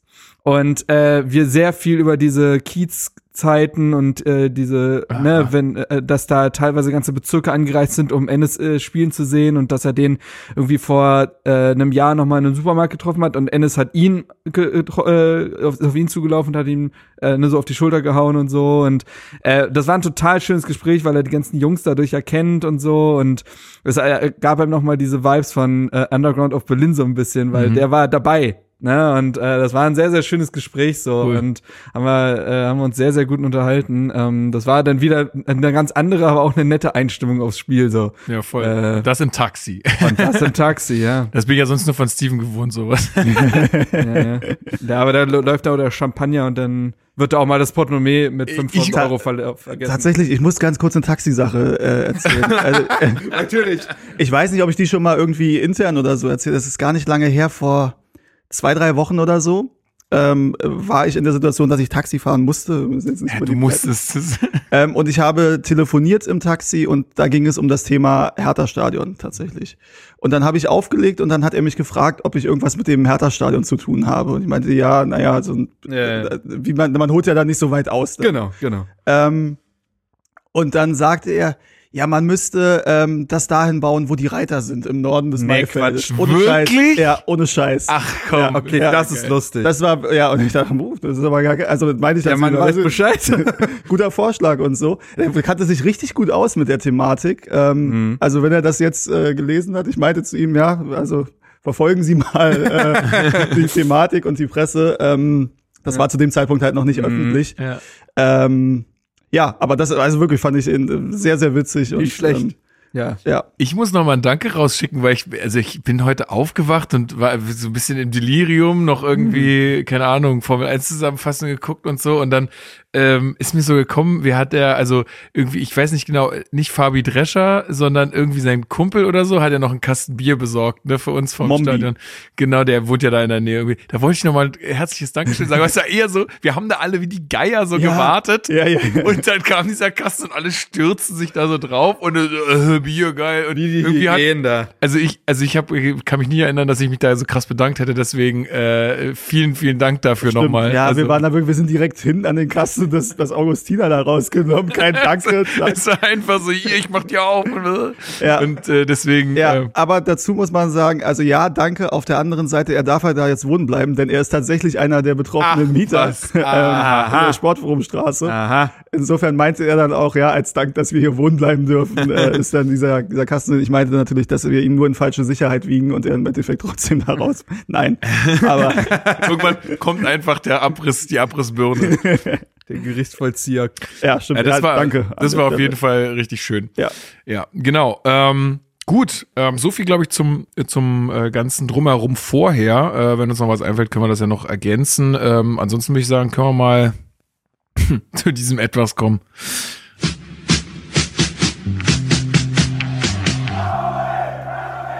Spielanalyse. Ja, herzlich willkommen zur Spielanalyse. Äh, wir fangen mal mit der Aufstellung an. So, da geht's ja schon mal, äh, geht ja ganze, ganze Scheiße schon los. Ähm, ja, Lotka im Tor, äh, Schwodo ist nicht rechtzeitig fit geworden, das hatte man ja schon vernommen. Eine Überraschung war auf jeden Fall, dass die Viererkette äh, ja mit Julian Eitschberger besetzt wurde. Ähm, und zwar äh, quasi ja links. Äh, Du meinst äh, den 18-Jährigen oder den äh, Außenverteidiger, wie ihn Felix Magath immer nennt, weil ich glaube, ihm Ach fällt einfach der Name nicht ein. Gut, aber er hat auch später zu Marcel Lotka Lotta gesagt und so, also das hat so leichte Christian Groß-Vibes. Äh, aber Ja. gut, äh, ja. Ja, aber also das war schon mal eine Überraschung, äh, fand ich, dass, äh, dass der eingesetzt wurde. Können wir gleich noch was zu sagen. Ansonsten Kempf und Boyata in der Innenverteidigung, ähm, Pekarik dann auf der anderen Seite, ähm, Gechter, Toussaint und Askasiba im, im Mittelfeld, ähm, Darida und Mao Lida auf den Außen und Jovetic in der Spitze. Und also, okay, fangen wir mal so an. Ich habe das an, mir angesehen und dachte, what? Nur Jovetic und Mao Lida auf dem Mhm. Feld? Wie willst du denn da ein Spiel gewinnen, Marc? Was war denn der Plan? Tja, was war der Plan? Also Felix Magath wurde ja nicht müde zu betonen, dass diese Niederlage auch am sehr starken Gegner festzumachen sei. Ähm, Ja. Und äh, dieses Kräfteverhältnis wollte er wahrscheinlich damit auffangen, dass man eben nicht sonderlich offensiv spielt, sondern dann vielleicht über so einen schnellen Mauli da halt irgendeinen Konter zündet oder Jovetic macht irgendeine Einzelaktion. Aber das war, wie gesagt, die Aufstellung war nicht darauf ausgerichtet, weil Magath sich auf dieses Spiel gar nicht erst einlassen wollte, äh, Union jetzt halt spielerisch irgendwie entgegenkommen zu können. Ähm, das ist, das ist äh, nicht gerade mutig und vielleicht, also keine Ahnung, das kann man, wenn es aufgegangen wäre, hätte man gesagt, ja, Magath ist das Ding realistisch angegangen und man wusste, dass man Union nicht spielerisch beherrschen wird. So im Nachhinein wirkt es eben arg destruktiv, die Ausstellung. Ich habe das erst als ein 5-3-2 inter interpretiert, dass man Union quasi spiegeln würde, weil die ja auch standardmäßig mit ähm, diesen äh, Schienenspielern spielen. Es hat sich da aber tatsächlich dieses 4-1-4-1, wie man es jetzt aus den letzten beiden Spielen kannte, ähm, hat sich das formiert. Gechter hat dann den Niklas Stark-Part übernommen, also dieser klassische Ausputzer, äh, Staubsauger vor der Abwehr da. Ähm, Gechter nun mal, also auch wieder positionsfremd. Der spielt unter Magath jetzt auch demnächst wahrscheinlich irgendwie wie Mittelstürmer oder so, weiß ich nicht genau. Ähm, und natürlich war das auffälligste Element erstmal in der Aufstellung Julian Eitschberger. Zudem muss man sagen, über den haben wir ja schon, glaube ich, mal gere- geredet, weil der ja perspektivisch schon zu den Profis geholt werden soll, weil der als großes Talent gilt. Äh, frische 18 Jahre, Rechtsverteidiger, deutscher U19, äh, deutscher, ist das U19? Ja, U- U18 Nationalspieler ähm, und eben Teil auch einer guten Berliner A-Jugend. So. Und eben einer Auch für die vakante Rechtsverteidigerposition, die sich ja jetzt Ja. demnächst mal wieder auftut. Aber dann ja auch in diesem Spiel auch positionsfremd. Also das kommt, da kommt nämlich ganz viel zusammen. Ich finde, es ist irritierend, dass du diesen Spieler sofort reinwirfst. Das kann, also kann natürlich auch voll den tollen Effekt haben, aber wir wissen, wie oft sowas dann auch eher nach hinten losgeht, weil die Spieler dann vielleicht doch nicht bereit sind. Besonders in, bei so einer Verteidigerposition, du machst einen Fehler, dann geht ganz viel schief. Wenn du jetzt so einen Linksaußen einsetzt, dann, ne, also der ist vielleicht unauffällig, aber der reißt dir jetzt wahrscheinlich nichts ein. Ähm, dann wurde auch noch positionsfremd eingesetzt, nämlich als Linksverteidiger statt als Rechtsverteidiger. Und ich verstehe es auch insofern nicht, als dass ja mit Maximilian Mittelstädt ein arrivierter Linksverteidiger auf der Bank saß. Also Magath wurde dann auf der Pressekonferenz nach dem Spiel darauf angesprochen, warum denn jetzt man sich für Eitschberger entschieden hätte. Und er meinte, ja, ihm hat der gut, gut, ja, gut mit. Plattenhardt ist unser äh, gesetzter Linksverteidiger ausgefallen und in der Trainingswoche hat er mir gefallen und er ist mutig und dann habe ich ihn eingesetzt. Ja, das mag sein, aber wenn ich mit Mittelstädt, der nun auch einer der wenigen Lichtblicke in dieser Saison ist, klar, jetzt kann Magath sagen, das ist vor meiner Zeit gewesen, aber ne, ähm, dass ich dann nicht auf den setze, sondern auf den auch in so einem. Spiel. Also ich meine, Maxi hat ja jetzt schon einige Derbys gespielt. Ja, äh, ich fand's eigenartig, um das auch kurz vorwegzunehmen, Altsperger wirkte schon überfordert. Er wirkte auch motiviert und aktiv. Er hat versucht, Doppelpässe zu spielen, im Dreieck zu spielen, um mal auf der Seite durchzubrechen. Du hast aber gleichzeitig gesehen, dass der keinen linken Fuß hat. Also, so, er ist nun mal Rechtsverteidiger. Das heißt, er will mit Rechtsflanken und jeder einigermaßen durchschnittliche Bundesligaspieler erkennt das nach zwei Ballaktionen und sperrt ihm dementsprechend diesen Fuß und dann passiert halt nichts mehr, weil er sich ja auch, der Junge ist 18 Jahre alt, der hat nicht den Körper, um sich dann einfach so durchzusetzen und dementsprechend ist dieses Experiment nicht aufgegangen. Ja, und man muss ja sagen, diese, diese destruktive Aufstellung, denn es ist ja, es geht ja in Richtung destruktiver Fußball. Das wird ja auch dadurch deutlich, dass Felix Magath nach dem Leverkusen-Spiel gesagt hat, wir haben zu viel Fußball gespielt im Endeffekt, wir haben es spielerisch versucht. So. Das hat er ja so gesagt. Ja, ja, hat er gesagt. also, ähm, da wusstest du ja dann auch schon, worauf du dich einstellen kannst jetzt beim Derby. Und äh, also aktuell muss ich leider sagen, also gegen Hoffenheim natürlich, das war schön und da hat der Da Einsatz ist alles aufgegangen. Da ist alles aufgegangen. Du hattest halt auch da mal das Glück mit dem Spielverlauf Exakt. und du hattest halt Plattenhardt, der auf einmal sich erinnert hat, wie man äh, Mhm. gute Standards schlägt. So, Das- Plattenhardt war seitdem nicht mehr dabei und seitdem funktioniert nichts mehr. Ähm, aber das kann ja nicht der einzige Plan sein, dass wir irgendwie äh, versuchen, alles zu zerstören. Und auch das mu- muss man ja sagen, machen wir auch nicht gut. Wir lassen ja eine Menge zu. Wir hätten ja gestern deut noch deutlich mehr Tore gerade in der ersten Halbzeit kassieren können. Ja, da kommen, kommen wir noch. zu. Ähm, ich habe jetzt nur die Stadionsicht, aber Ja. da sah es aus, als wenn Lotka das ein oder andere Mal Zwölf Schüsse aufs Tor von Union. Ey. 16 insgesamt. Ja, das ist schon, das ist schon eine Ansage. Und also es tut mir leid, diese Aufstellung, wie gesagt, ähm, ich muss dazu sagen, sie hat sich mir auch gegen Hoffenheim nicht erschlossen, da hat's funktioniert, aber auch gegen Leverkusen und äh, jetzt gegen, gegen Union. Altschberger haben wir drüber gesprochen, aber auch darüber hinaus halt, Darida, ähm, Askasiba und Toussaint ist einfach, haben wir schon oft drüber gesprochen, ist in meinen Augen im Mittelfeld einfach zu destruktiv und zu wenig, ähm, was du irgendwie, also wenn du defensiv sicher stehen willst, dann finde ich, gehört auch dazu, dass du ab und zu für offensive Entlastung sorgst. Und das ist Ja, ja. Genau. das, das ist halt alles nur Zufallsprodukt, was wir haben und äh, viel, was anderes ist eigentlich auch nicht möglich mit den Spielern, die da eingesetzt werden und dann auch noch Darida immer auf Außen zu setzen.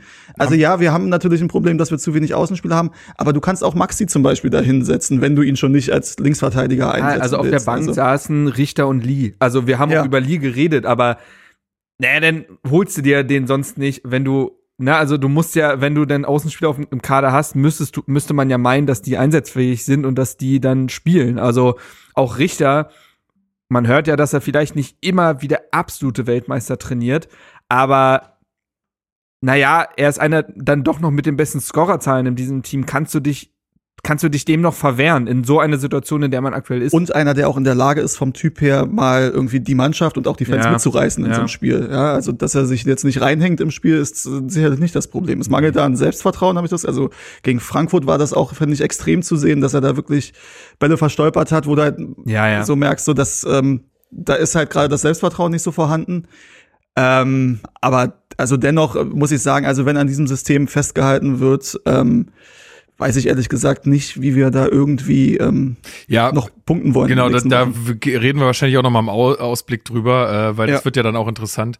Ähm, ich fand auch Maolida, der spielt die ganze Zeit nicht und dann auf einmal wird er jetzt eingesetzt und das war ja auch irgendwie nix. Also da, was soll da passieren? Ja, und das ist ja genau das, was du jetzt auch gerade schon angesprochen hast, äh, Steven. Ähm, das hatten wir letzte Woche auch schon gesagt mit dieser fehlenden Balance. Du kann, kannst halt, wie willst du das, wie willst du da irgendein Spiel gewinnen, wenn du so auftrittst? Geht Also, gar nicht. Das Ding ist, ich fand nicht mal, dass Maolida also auffällig schlecht gewesen wäre. Ich finde, der, der hat, der hat ein paar Dribblings gewonnen, der hat einen Ball gehalten. Das Problem ist, und dasselbe betrifft ja dann auch einen Belfodil, es gibt keine Anschlussaktion, weil nicht genug offensive Spieler auf dem Feld stehen. Weißt du, Belfodil kriegt einen langen Ball, macht ihn, so, macht ihn herausragend fest, holt Sekunden raus, setzt sich so teilweise gegen zwei Spieler durch und dann ist da niemand. Also, und dasselbe Problem hat natürlich auch Mauli da. Ja. So, da ist niemand. Und das ist natürlich, und da greifen wieder diese Zahnräder ineinander, dass wenn du nur diese beiden Offensivspieler aufs Feld stellst, kannst du dich fast nicht beschweren, dass die dann auch nicht die große Wirkung haben, weil sie ja niemanden haben, mit dem sie spielen können. Das ist korrekt. Aber wir greifen so weit vor, ohne Ja. jetzt schon überhaupt Nee, genau. äh, irgendeine Aktion besprochen zu Ja, haben. aber, am Ende, ich weiß, wir hatten ja beide nur die Stadionsicht. Ich habe jetzt auch noch die Highlights nochmal, oder wir alle drei, ja, du vielleicht noch ein bisschen, also weil ich da oben, von, ich keine Ahnung, ich war auch schon, ich hatte alle Lampen an, ich weiß nicht genau, weiß auch nicht genau, ob mich meine Wahrnehmung da manchmal getäuscht hat oder so. Aber ähm, Naja, was, was, was in der Wahrnehmung auf jeden Fall äh, war, ist, dass äh, Lotka uns, äh, weiß ich nicht, in der ersten Viertelstunde das 3-0 äh, erspart hat. Also ja, man kann damit anfangen, dass die Partie schon nicht gut losging und dass Union schon ganz klar den zielführenderen Ballvortrag hatte und dadurch auch zu Chancen gekommen ist. Das klingt sehr gut.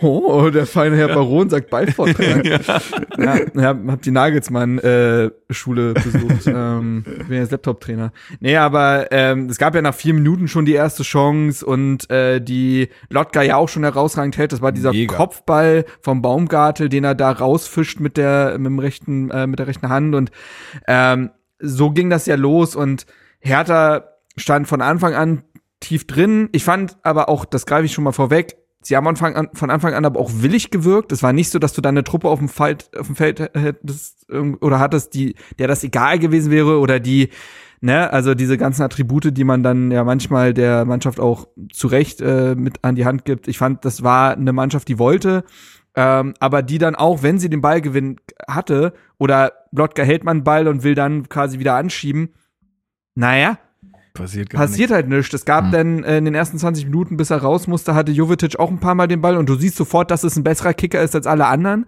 Aber auch der lässt einen Mann stehen und steht dann trotzdem immer noch alleine vor einer Viererkette und muss dann irgendeinen Verzweiflungsball auf den heranstürmenden Außenstürmer Pekarik spielen, der dann, also das sind diese äh, Offensivaktionen gewesen. Es war ganz, ganz traurig zu sehen, weil Hertha, und das haben wir auch schon gegen Leverkusen festgehalten, völlig die Mittel fehlen, um Komplett. offensiv Druck zu entwickeln, weil du, weil du kein Tempo hast, weil du keine Spielidee hast, weil du ne, keine Passschärfe hast und es hat sich in diesem Spiel wieder gezeigt, dass also Lucas Toussaint ist dein spielstärkster zentraler Mittelfeldspieler gerade. Das ist ein Trauerspiel. Der hat ja auch das 1 zu 1 äh, eingeleitet mit diesem Ja, Pass der- auf Belfodil. der war- der war Und generell fand ich, dass Belf also das Toussaint, der hat sich in alles reingeschmissen, der Prof ich finde, der profiliert sich tatsächlich in den letzten Wochen. Aber eigentlich ist er ja auch Typ Arbeiter, der den Kreativen den Rücken frei halten will. Aber er muss gerade selber noch diesen kreativen Part übernehmen. Das kann hinten und vorne nicht klappen. Und so war es einfach so, dass du gemerkt hast, dass diese Mannschaft wollte, aber der auch gar kein Offensivplan an die Hand gegeben wurde. Und ähm, es war von Anfang an so, dass Union ähm, zielstrebiger war, gefährlicher war und dass die Führung auch dementsprechend einfach folgerichtig gewesen ist. Ja, Also- absolut. Absolut. Also in der 13. Minute gibt's eine große Chance nochmal, wo dann sich Lotkau so ein bisschen mit Prömel anlegt. Boah, aber wir müssen mal, darüber müssen wir reden, weil Lotka, meine Fresse, hatte da wirklich Glück, weil was, also im Stadion habe ich nur Ja. den Schubser gesehen, dachte mir so, gut, gelb, Ja, alles mit klar. dem Nachtreten, aber ne?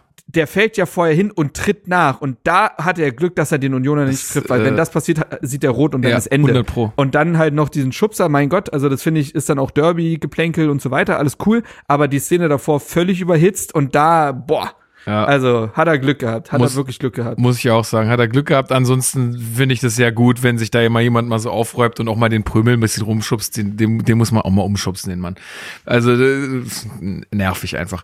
Äh, dann auch noch Avonie mit einer Chance, wo Lotgas auch gut macht, ihm da noch den, den Ball sozusagen vom Fuß äh, äh, weg ähm, spitzelt, mehr oder weniger. Also das, äh, ja, das hat, das hat, äh, das hat er echt richtig gut gemacht. Der Steven- ja, ganz kurz, der erste Dämpfer war ja dann noch gar nicht das Gegentor, sondern die Verletzung von Jovetic, ne?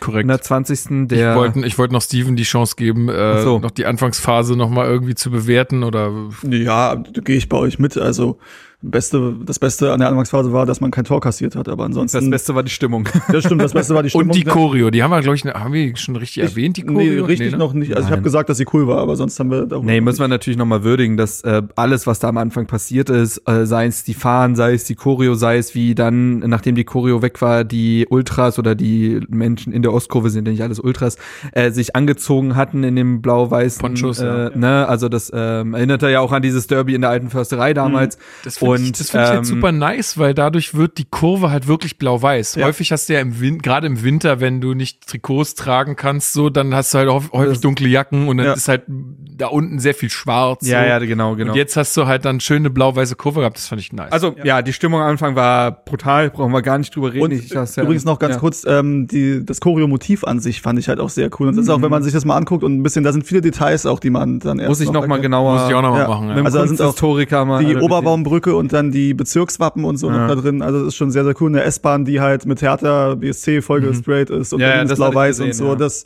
also es war schon alles ganz cool und das Motto ist natürlich dann auch passend gewesen. Also äh, von Spandau bis nach Hellersdorf und so weiter.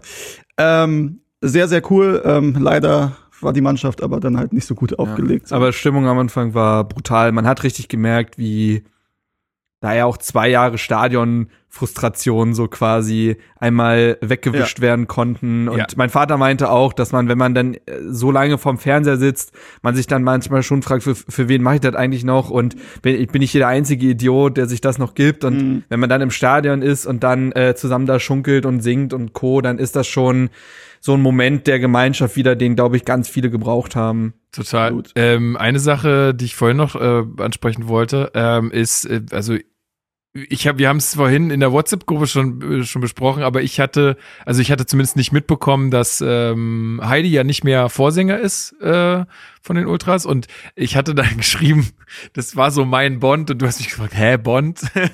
aber ich habe es irgendwie als dieses Phänomen betrachtet, weil mit dem bin ich halt sozusagen, Ja. den habe ich, Ah. der hat mich die ganze Ah, Zeit so okay. begleitet, weißt du? Ja, Und jede ja, okay. Generation hat doch so seinen Bond. Ja, und er okay. ist so, er ist so mein Bond mehr oder weniger. Ja, okay. Er hat es In ja immer Deutschland mit hat jeder so seinen Traumschiffkapitän. genau. ähm, ja, und äh, er, mit Kreisel haben das ja ganz lange gemacht und jetzt gibt's zwölf Jahre. Das Genau. Also gut, Corona muss man jetzt davon abziehen, aber ich glaube, seit 2009 haben sie es gemacht. ja genau und äh, jetzt ist es Kreisel und Ben heißt der neue, ne? So ist es, Im äh, zweiten, Ja. ja. Genau, das wollte ich einfach nur noch mal sagen. Auch 2010, sorry. Aber ist ja auch auf jeden Fall lange Zeit haben Ja. sie das gemacht. Finde ich, finde ich, ich finde es tatsächlich irgendwie schade, weil ich weiß nicht, ich, hab, ich weiß nicht, das war halt einfach so, das, das hat halt immer, für mich dazugehört, dass er da vorne alle anheizt, aber na gut, okay. Ich kenne ja tatsächlich schon, ich glaube, vier Vorsänger jetzt. Es gab Kai Bernstein, Colin, dann Heidi und Kreise und jetzt halt Kreise und Ben. Ja. Ja, das nochmal mal. Gut, Äh, wenn die Musikkarriere nicht mehr läuft, dann wird man halt Stadionsänger. Oh, Ist Herr Tana. Ben, der Sänger. ja. Ach so, also Ja. okay, gut. Nee, verstehst Nee, Ey. nee, Lukas steht immer noch auf dem. Schna- Ben, dieser mit der Mütze. Ja. oder was? Ach so, der mit der Mütze. Ja, aber das Das ist doch so. auch ein Hertha-Song. Ja, eben, deswegen sage ich Oh ja. Gott im Himmel. Himmel von Berlin. Oh, je. Blau-Weiß, wir stehen, wir Geil. stehen wieder auf. So, egal. Das wird auch rausgeschnitten, genauso wie dein, äh, dein äh, Take letzte, letzte Sendung. Das muss ich auch noch machen. Lass dich überraschen. Oh Gott, okay. Spannend, ja. Kommen aber, wir zu Genki Haraguchi. Ja, ich wollte nur kurz Oder- noch mal über die Jovetic-Sache reden, weil auch das Ach so. schon wieder so, Ja. So, so, so stellvertretend für diesen Kader steht, dass dein bester Ja. äh, Spieler, äh, Offensivspieler, Und Magath sagt sogar, das ist der einzige, auf dem unsere Hoffnungen lagen. ja, Also sorry. Ja. Äh, Es ist, es ist, ist ein Trauerspiel. Es ist also dieser Kader, machen wir es kurz, dieser Kader ist eine Frechheit, so wie er da steht. Und äh, diese Verletzung von Jovetic, der vorher wochenlang ja schon nicht äh, raus, also er war ja wochenlang schon raus. Der hat, glaube ich, vor diesem Spiel schon zehn Spiele verletzt, verpasst in der Saison, 16 Spiele stand er.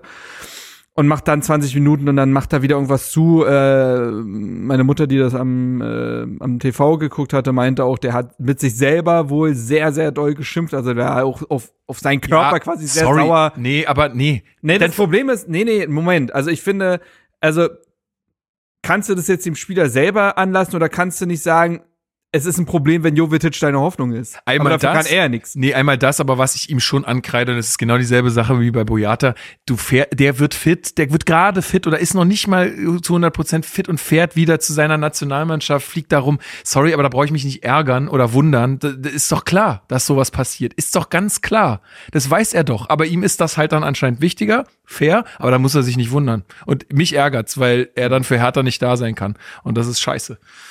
Das, also, das, das hat mich auch im Stadion wieder richtig geärgert, weil ich dachte, ey, komm, ey, das kann doch nicht sein, dass du wieder äh, nur 15 Minuten auf, die- auf die Kette kriegst. Ja, aber du hast natürlich auch recht, äh, wenn das dein, dein, dein einziger äh, Spieler ist, auf den du da irgendwie baust, dann ist das auch ein Problem, klar.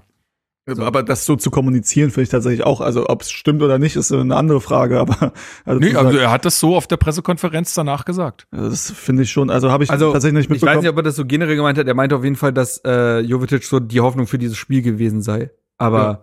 Ich weiß jetzt nicht, ob er sagt, also Das er hat jetzt halt- nicht gesagt, ohne Jovetic sind wir für den Rest der Saison verloren. Aber das ist ja Nee, dann auch nee, wieder nee, diese nee. Paul Dardai-Logik. Und dafür ist, vielleicht ist ja auch so, also finde, durchaus gibt's da Parallelen, also finde ich auch in der Herangehensweise von Felix Magath zu Paul Dardai teilweise, ähm, der ja auch sagt, oder auch bei Jovetic gesagt hat, ja, der kann mal so einen besonderen Moment kreieren, macht ein Tor aus dem Nichts. So wie wir früher Marcelinho hatten, hat er dann gesagt, so, äh, wo ich, äh, das ist halt als Trainer aber ein bisschen dünn. Also da kann ich irgendwie als Fan meine Hoffnung drauflegen auf eine Einzelaktion, aber als Trainer kann ich mich ja irgendwie darauf nicht verlassen, dass da irgendwie ein Individualkönner ist, der mal durch eine Einzelaktion so ein Spiel entscheiden kann. Klar, gehört sowas auch mal dazu, aber an sich musst du ja als Trainer irgendwie Wege Ja. aufzeigen, um also um äh, Offensivaktionen zu kreieren, ohne dass jetzt irgendwie das nur von individueller Qualität oder vom Zufall abhängt. Ist richtig, ist richtig. Aber ja, ich glaube, jetzt können wir dann so langsam zum. Ja, Jove, also Vollständigkeit halber, Jovetic sieht noch gelb, weil er nicht vom Platz geht erstmal, weil Belfodil sich noch fertig machen muss. Ja, dafür konnte Jovetic ja gar nichts. Das Da hat musste mich ja enorm das, wollte, das wollte ich nämlich sagen. das Also, war auch eine ganz komische Nummer. ja, also- ganz, ganz seltsam. Ja, genau. Und dann kommen wir äh, zu Genki äh, Haraguchi. In der 31. Minute fällt nämlich das 0 zu 1 äh, durch den ehemaligen Hertaner. Ähm, ja, äh, wie- ist es gefallen? Also ich, äh, das, das Ding ist, äh, Becker läuft Darida da einfach davon. Der war viel zu langsam. Ist schon wieder der Punkt, warum ist Darida in dem Moment Außenverteidiger? Da fängt's an. Ähm, also wo ist Ja. wo ist Pekarik? Und äh, das passiert ja härter nochmal in, in dem Spiel. Und auch äh, abseits von Toren ist das passiert. Du weißt, dass Union einen Flankenfokus hat. Du weißt, dass Union einen Flügelfokus hat und kriegst die Seite nicht zu. Also es war ja das einfachste der Welt für Becker, da durchzukommen, die Flanke zu spielen und auch diese auf den zweiten Pfosten zu spielen, ist bei Union nichts Neues, weil die äh, die Achter und Außenverteidiger immer in den Strafraum schieben und die ziehen natürlich auf den zweiten Pfosten im Gegensatz zum Mittelstürmer. Und na, Julian Eitschberger verliert halt ein Kopfballduell gegen Genki Haraguchi. Es ist Ne, also ich, ich will dem Jungen nichts Böses. Er, auch der, ne, da muss man auch wieder sagen, der kann nichts dafür, dass er in diesem Spiel eingesetzt wird und dann da plötzlich in einem Derby sein Mann stehen soll. Es ist natürlich aber für die Gesamtsituation, es macht das Ergebnis ja nicht besser. Ähm, es ist, steht dann trotzdem 0 zu 1 und ein viel zu einfach gefallenes Tor. Ähm, Aber wie wir auch gesagt haben, also zu dem Zeitpunkt äh, absolut folgerichtig. Ja, Lotka hat also, vorher auch, zwei Minuten vorher auch nochmal ein Ding Mhm. rausgefischt und so. Also das, die hatten um das Gegentor und fast schon gebettelt, das muss man so sagen. Und äh, dementsprechend ging dieses 1 zu 0 absolut in Ordnung. ja. Und Genki Haraguchi ähm, könnte man auch in diese Riege, ne? Also ist jetzt auch ähm, keiner, der offensichtlich hier viel an der Zeit hängt. Ähm, Nö. also ja, war, hat sich Beruht doch, auf Gegenseitigkeit einfach mal. hat sich hat sich bei dem Tor und auch danach doch sehr sehr gefreut. Also kann Ja. er ja auch machen, aber ich finde es halt trotzdem immer schade und das ist jetzt auch gar nicht nur ein Vorwurf in seine Richtung so, aber ähm, dass du halt nicht schaffst, dass wenn Spieler hier weggehen, dass sie sagen, ey, es war eine geile Zeit hier und äh, eigentlich habe ich gar keinen Bock gegen Hertha zu spielen oder gegen Hertha zu treffen und wenn ich es mache, dann gehe ich damit halt ein bisschen dezent um. Tja. Gerade wenn es dann auch noch für den Stadtrivalen ist. Ja. Ja. 38. Minute gibt's dann noch mal eine Chance äh, für Maulida, aber pff, ja, naja.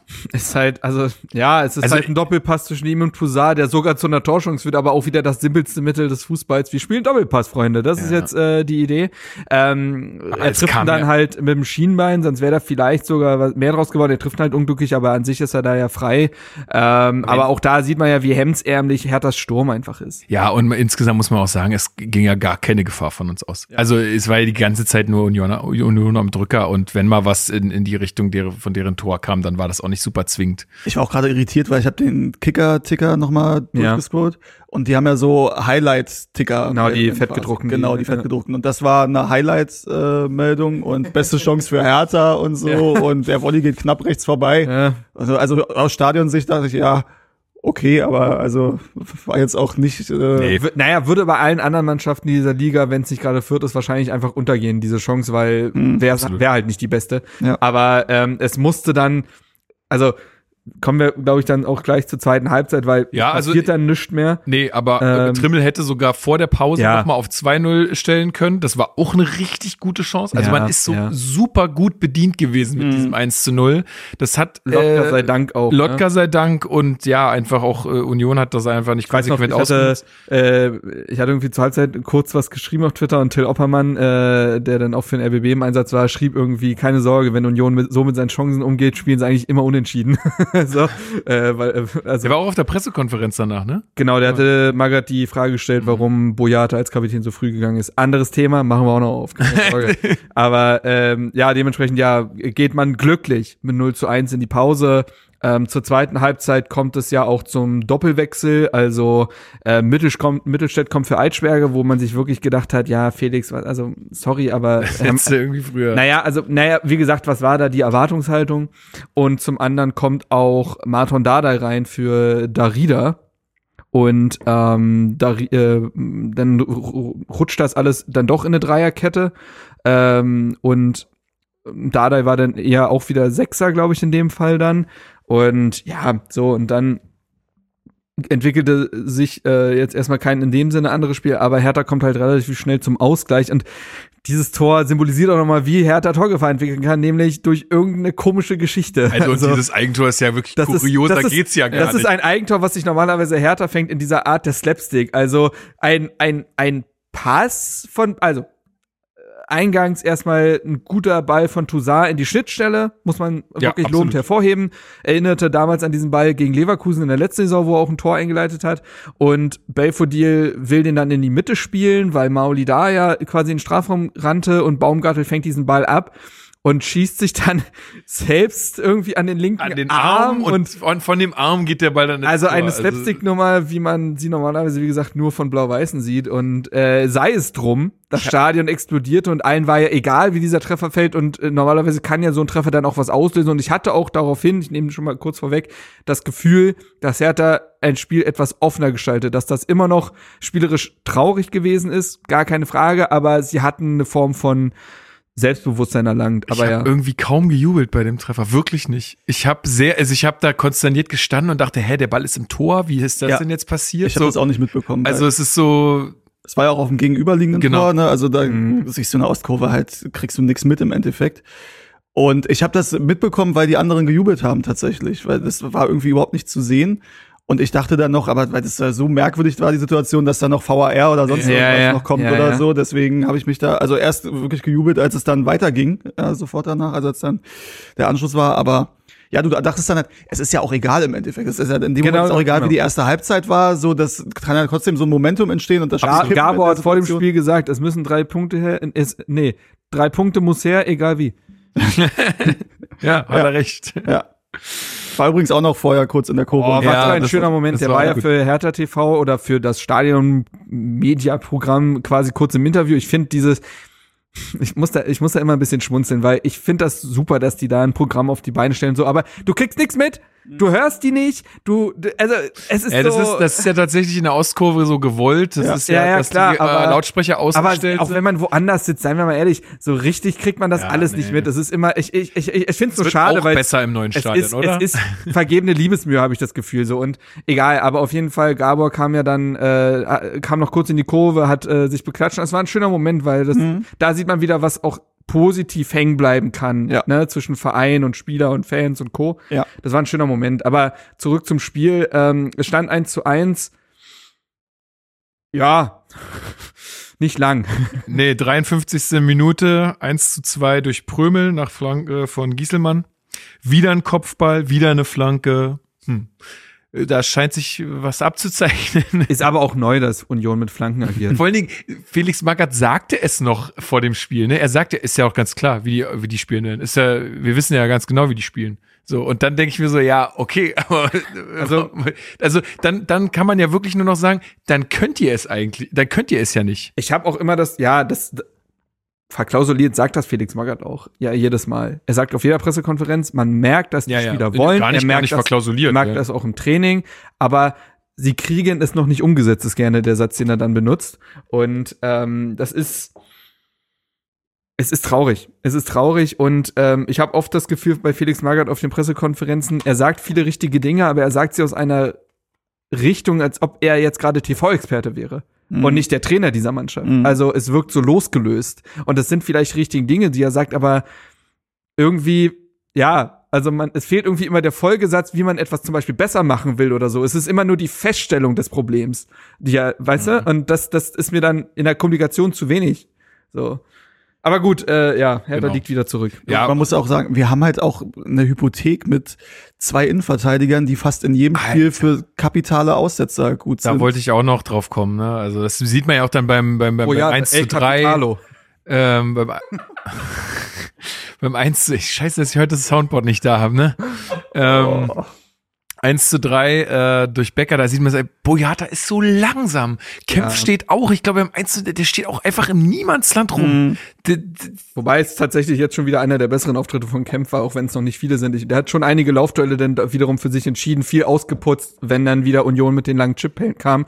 Aber klar, bei den T- Gegentoren ist er wahrscheinlich wieder Teil des Gesamtchaos. Ja, ich habe auch, äh, Boyata ist auch, Das hat auch bei Twitter, ich glaube, Tim Buchholz hat das geschrieben, von wegen, er macht eine, eine Bilderserie mit Szenen, wo Boyata ausrutscht, weil das ist wirklich auch heftig, wie Ja, ja, Boyata ausrutscht. ja, ja, das passiert tatsächlich. und dann auch nicht immer direkt wieder aufsteht, sondern das dauert dann Es hat meistens. immer was sehr.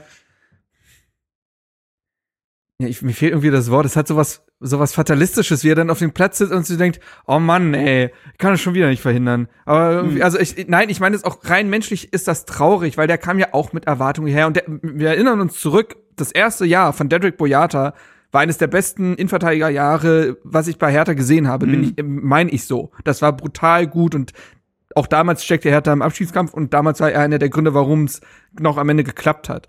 Ähm, ich habe das Gefühl, der bricht unter dem Gesamt, also der, der ist in einem ganz, ganz tiefen Loch, der ist, der ist, der hat diese Abwärtsspirale durchgespielt und kommt da nicht mehr raus und ähm, ich, der muss eine, der muss unter so viel Druck stehen, muss eine mentale Belastung haben und kommt damit offensichtlich nicht gut klar. Und das, das ist ihm nicht vorzuwerfen, weil jeder Mensch ist anders gestrickt, jeder Mensch ist anders belastbar. Aber dann mach ihn nicht zu deinem Kapitän. Mach ich nicht zum und dann verläng. Sorry, aber ich habe auch diese Verlängerung schon nicht verstanden. Sorry, aber das, naja gut, äh, weiß ich nicht. Da werden, da werden die ihre Gründe für gehabt haben. Aber ich fand das schon damals äh, Aber seltsam. Also es gibt ja tatsächlich, und das ist ja auch, ne, also da steckt ja ein Mensch dahinter und ne, das äh, kann ja durchaus sein, dass er mit dieser Situation aktuell einfach äh, überfordert ist und mit dem Umfeld und so weiter. Das kann alles sein, aber A, dann mache ich nicht zum Kapitän völlig richtig. Äh, und B, dann musst du ihn vielleicht dann auch schützen, quasi, und rausnehmen in dieser Ja. Situation. Also beziehungsweise gar, gar nicht einsetzen. Dann musst du halt, also ne, Martin Dada ist reingekommen, Linus Gechter kann das auch spielen, wahrscheinlich sogar besser als auf der 6. Ähm, das ist so eine, das, weil wir bei Gabor waren. Das gab ja auch mal eine Phase bei Gabor, wo Ja. man ihn Ja. rausgenommen hat und Christian Fieler dann wieder eingesetzt hat, weil er auch mental einfach nicht auf Mhm. der Höhe war. Und das ist ja dann durch, also ich will jetzt Boyata nichts unterstellen, aber anhand dessen, wie Aber, er ja, aber du weißt, du Platz weißt agiert, Boyata so. sieht nach fünf Minuten Bundesliga aus, als ob der schon äh, dreimal das Dresden-Spiel hinter sich hat. Ja. Also das ist ein, der, der wirkt komplett mental ausgelaugt, als ob er ne, sich schon in 17 Zweikämpfe hätte werfen müssen. Das ja ist ein Gesamtbild, was, was einfach nicht geht in der aktuellen Situation, in der Hertha ist. Es geht sowieso nie, aber es ist jetzt natürlich besonders schädlich, weil ihn auch niemand auffangen kann. Also, ähm, aber jetzt, jetzt sind wir da sehr vorausgeprescht und wir müssen ja noch mal über Boyata sp später sprechen. Mhm. Deswegen würde ich sagen, kommen wir zurück zum Sportlichen, auch wenn das ebenso wenig erfreulich Ja, genau. Also äh, ja, ich habe ja jetzt gerade schon gesagt, ne, 74. dann das 1 zu 3 äh, durch Becker, äh, in der 85. dann das 1 zu 4 ähm, äh, durch Sven Michel. Ähm, Aber das 1 zu 4 fällt auch auf eine, also eine amateurhafte Art. Ne? Das Auch- ist so Ey, dilettantisch. da, waren, da waren auch so Dinger drin. Ich weiß gar nicht, also da, in dieser Anfangsphase, wo die den Ball nicht rauskriegen. Erst Kassiba mit einem Fallrückzieher. ja, aber, wer, versucht, aber auch da, wer denn? Wer denn? Ey, Wer denn? Du hattest letzte Saison zumindest noch einen äh, Gendouzi, der später auch dann sehr hoch, hoch äh, riskant gespielt hat. Warum da dann dann hat da auch gesagt, gut, das geht gerade nicht mehr. Aber du hattest in den letzten Saisons zumindest noch irgendeine Form von Ballträger oder ne jemand, der da vielleicht noch eine strategisch gute Entscheidung treffen konnte. Du hast niemanden. Vielleicht, bei, wenn der Körper voll funktioniert hätte, hätte Kevin Prince Boateng das sein können, aber der fehlt beim Derby mit Rückenproblem. Also, ja, äh, wisst ihr, was ich meine? Also, es ist, würde Axel Krühl wieder sagen, weiß gar nicht, gab's bei uns gar nicht. Ich hatte früher gar keinen Einfach, Rücken. Ja, Tape drum und dann äh, haben sie letztens im Hauptstadt Derby Podcast irgendwas für Sprunggelenksverletzung oder so hat er gesagt, da, wo sie- da warst du Spraypflaster drauf gemacht, dann ordentlich Tape rum, dann konnte da niemand mehr umknicken. Ja, ja, ja, ja, ja. Aber es ist, ähm, es ist, die, es, es ist dieser Kader. Es tut mir leid. Es Suat Serdar wäre Kader. jemand, der das theoretisch könnte. Aber auch Suat Serdar ist so mit sich selbst mittlerweile ey. beschäftigt. das Ähm, kann man ihm ja auch irgendwo nicht verdenken, weil der spielt, also, sorry, aber der durchlebt genau dieselbe Scheiße wie letzte Saison äh, mit Schalke. Das ist ja furchtbar. Also für ihn muss das auch total belastend sein. Und ja, und das Janik Köppner, der Funke Mediengruppe und so, ähm, oder mittlerweile, glaube ich, sogar Sportschau. Egal, auf jeden Fall, ne? Äh, äh, Sportjournalist schrieb auch, das muss man dem Kader nachsehen, der badet auch gerade Dinge aus, die nicht in seiner Macht gelegen haben und der wurde heruntergewirtschaftet, dieser Kader, und ist in einem Negativstrudel gefangen, wo es schwierig ist, jetzt einzelnen Spielern da, und da kommen wir ja später noch in dieser ganzen Trikot-Vorderaktion äh, dazu, den Spielern da jetzt Willen abzusprechen oder äh, da jetzt gefühlt, also ne, also da, ich find's zu doll. Also diese, du merkst, dass diese Mannschaft am Ertrinken ist und niemand irgendwo einen Rettungsring äh, zur Hand hat.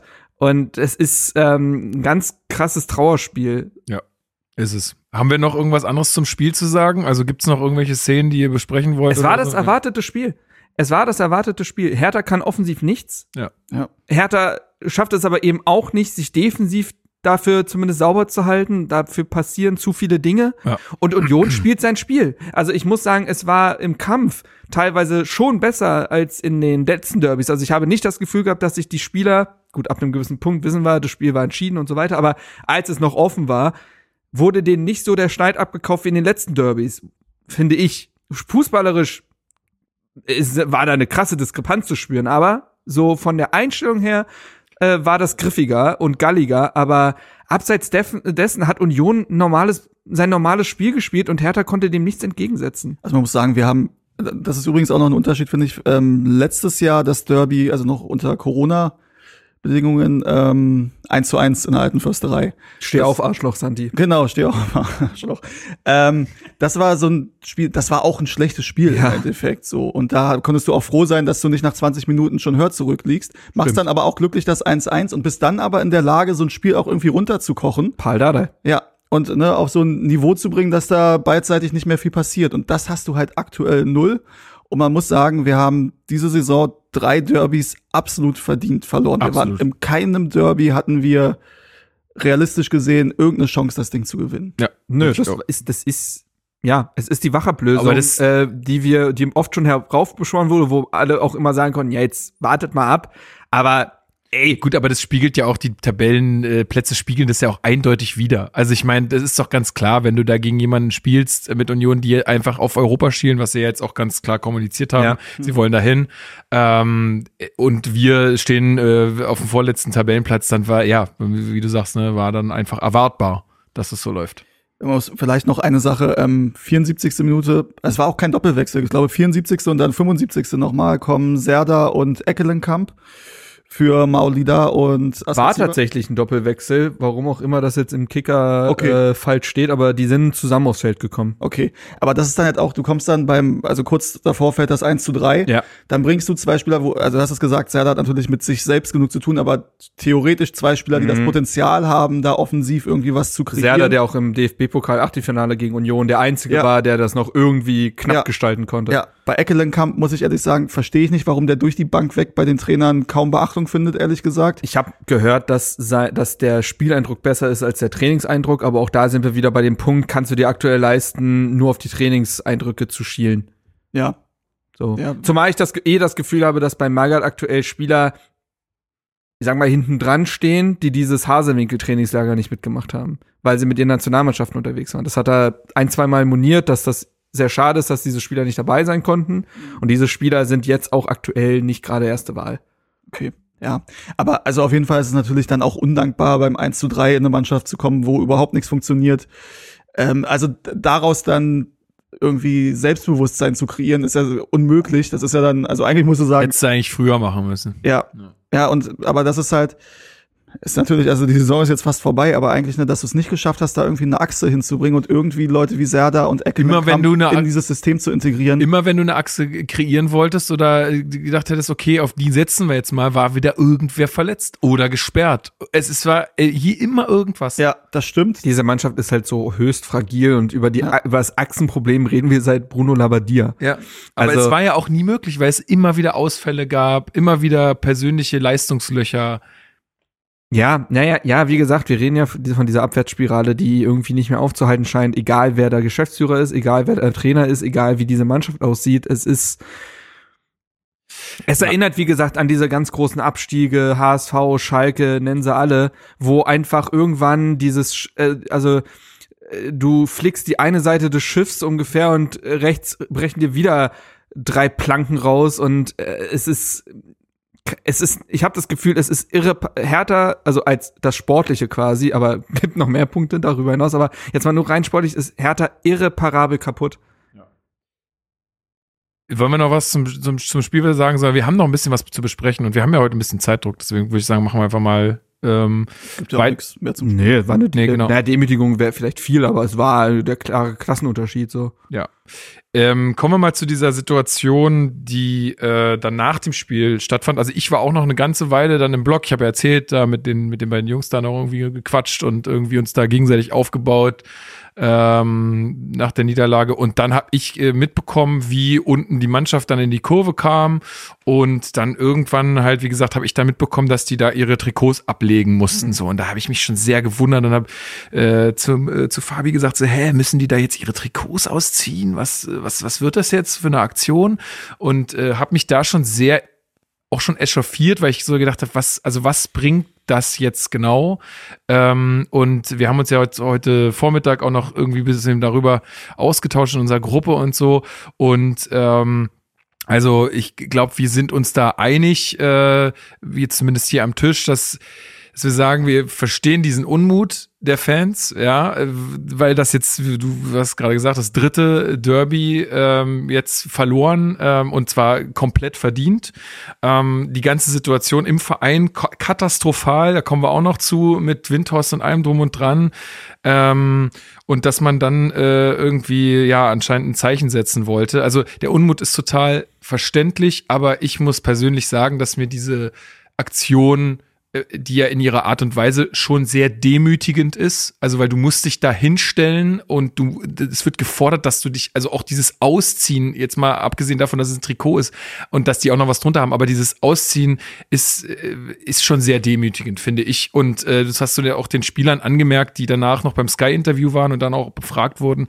Du hast schon gemerkt, es ist denen schon krass nahe gegangen und ich habe äh, und ich habe so ein bisschen die Angst, dass das auch äh, kein, ja, also nichts Gutes nach sich zieht für die kommenden Spiele. Wie ähm, soll es denn auch? Wie soll es denn auch? Also für mich ist es eine Aktion, die so krass daneben ist und menschlich eklig, das muss ich so ganz klar sagen. Ich finde es wirklich, ich finde es wirklich übel. Also wir werden noch dazu kommen, dass auch gewisse Kritiken jetzt auch es deutlich überhöhen, aber für das, was es ist, ein Bloßstellen von teils auch sehr jungen Menschen, ähm, das ist demoralisierend, das ist entwürdigend, finde ich, ähm, da von hunderten Menschen. Also, äh, ich finde es richtig, dass sie in die Kurve gehen nach so einem Spiel. Das hat auch Bobisch gesagt, das ist vom Verein so gefordert. So, wir, wir zeigen, wir geben euch den Respekt dafür dass ihr uns dieses Spiel lang unterstützt habt. Deswegen gehen wir in die Kurve, egal wie das Spiel gewesen ist. Übrigens da, Kapitän Boyata nach dem Abpfiff sofort in die Kabine. Ach, ist auch bezeichnend. Ist weg mit dem, äh, Und die Spieler, die als erstes in der Kurve waren, waren Spieler wie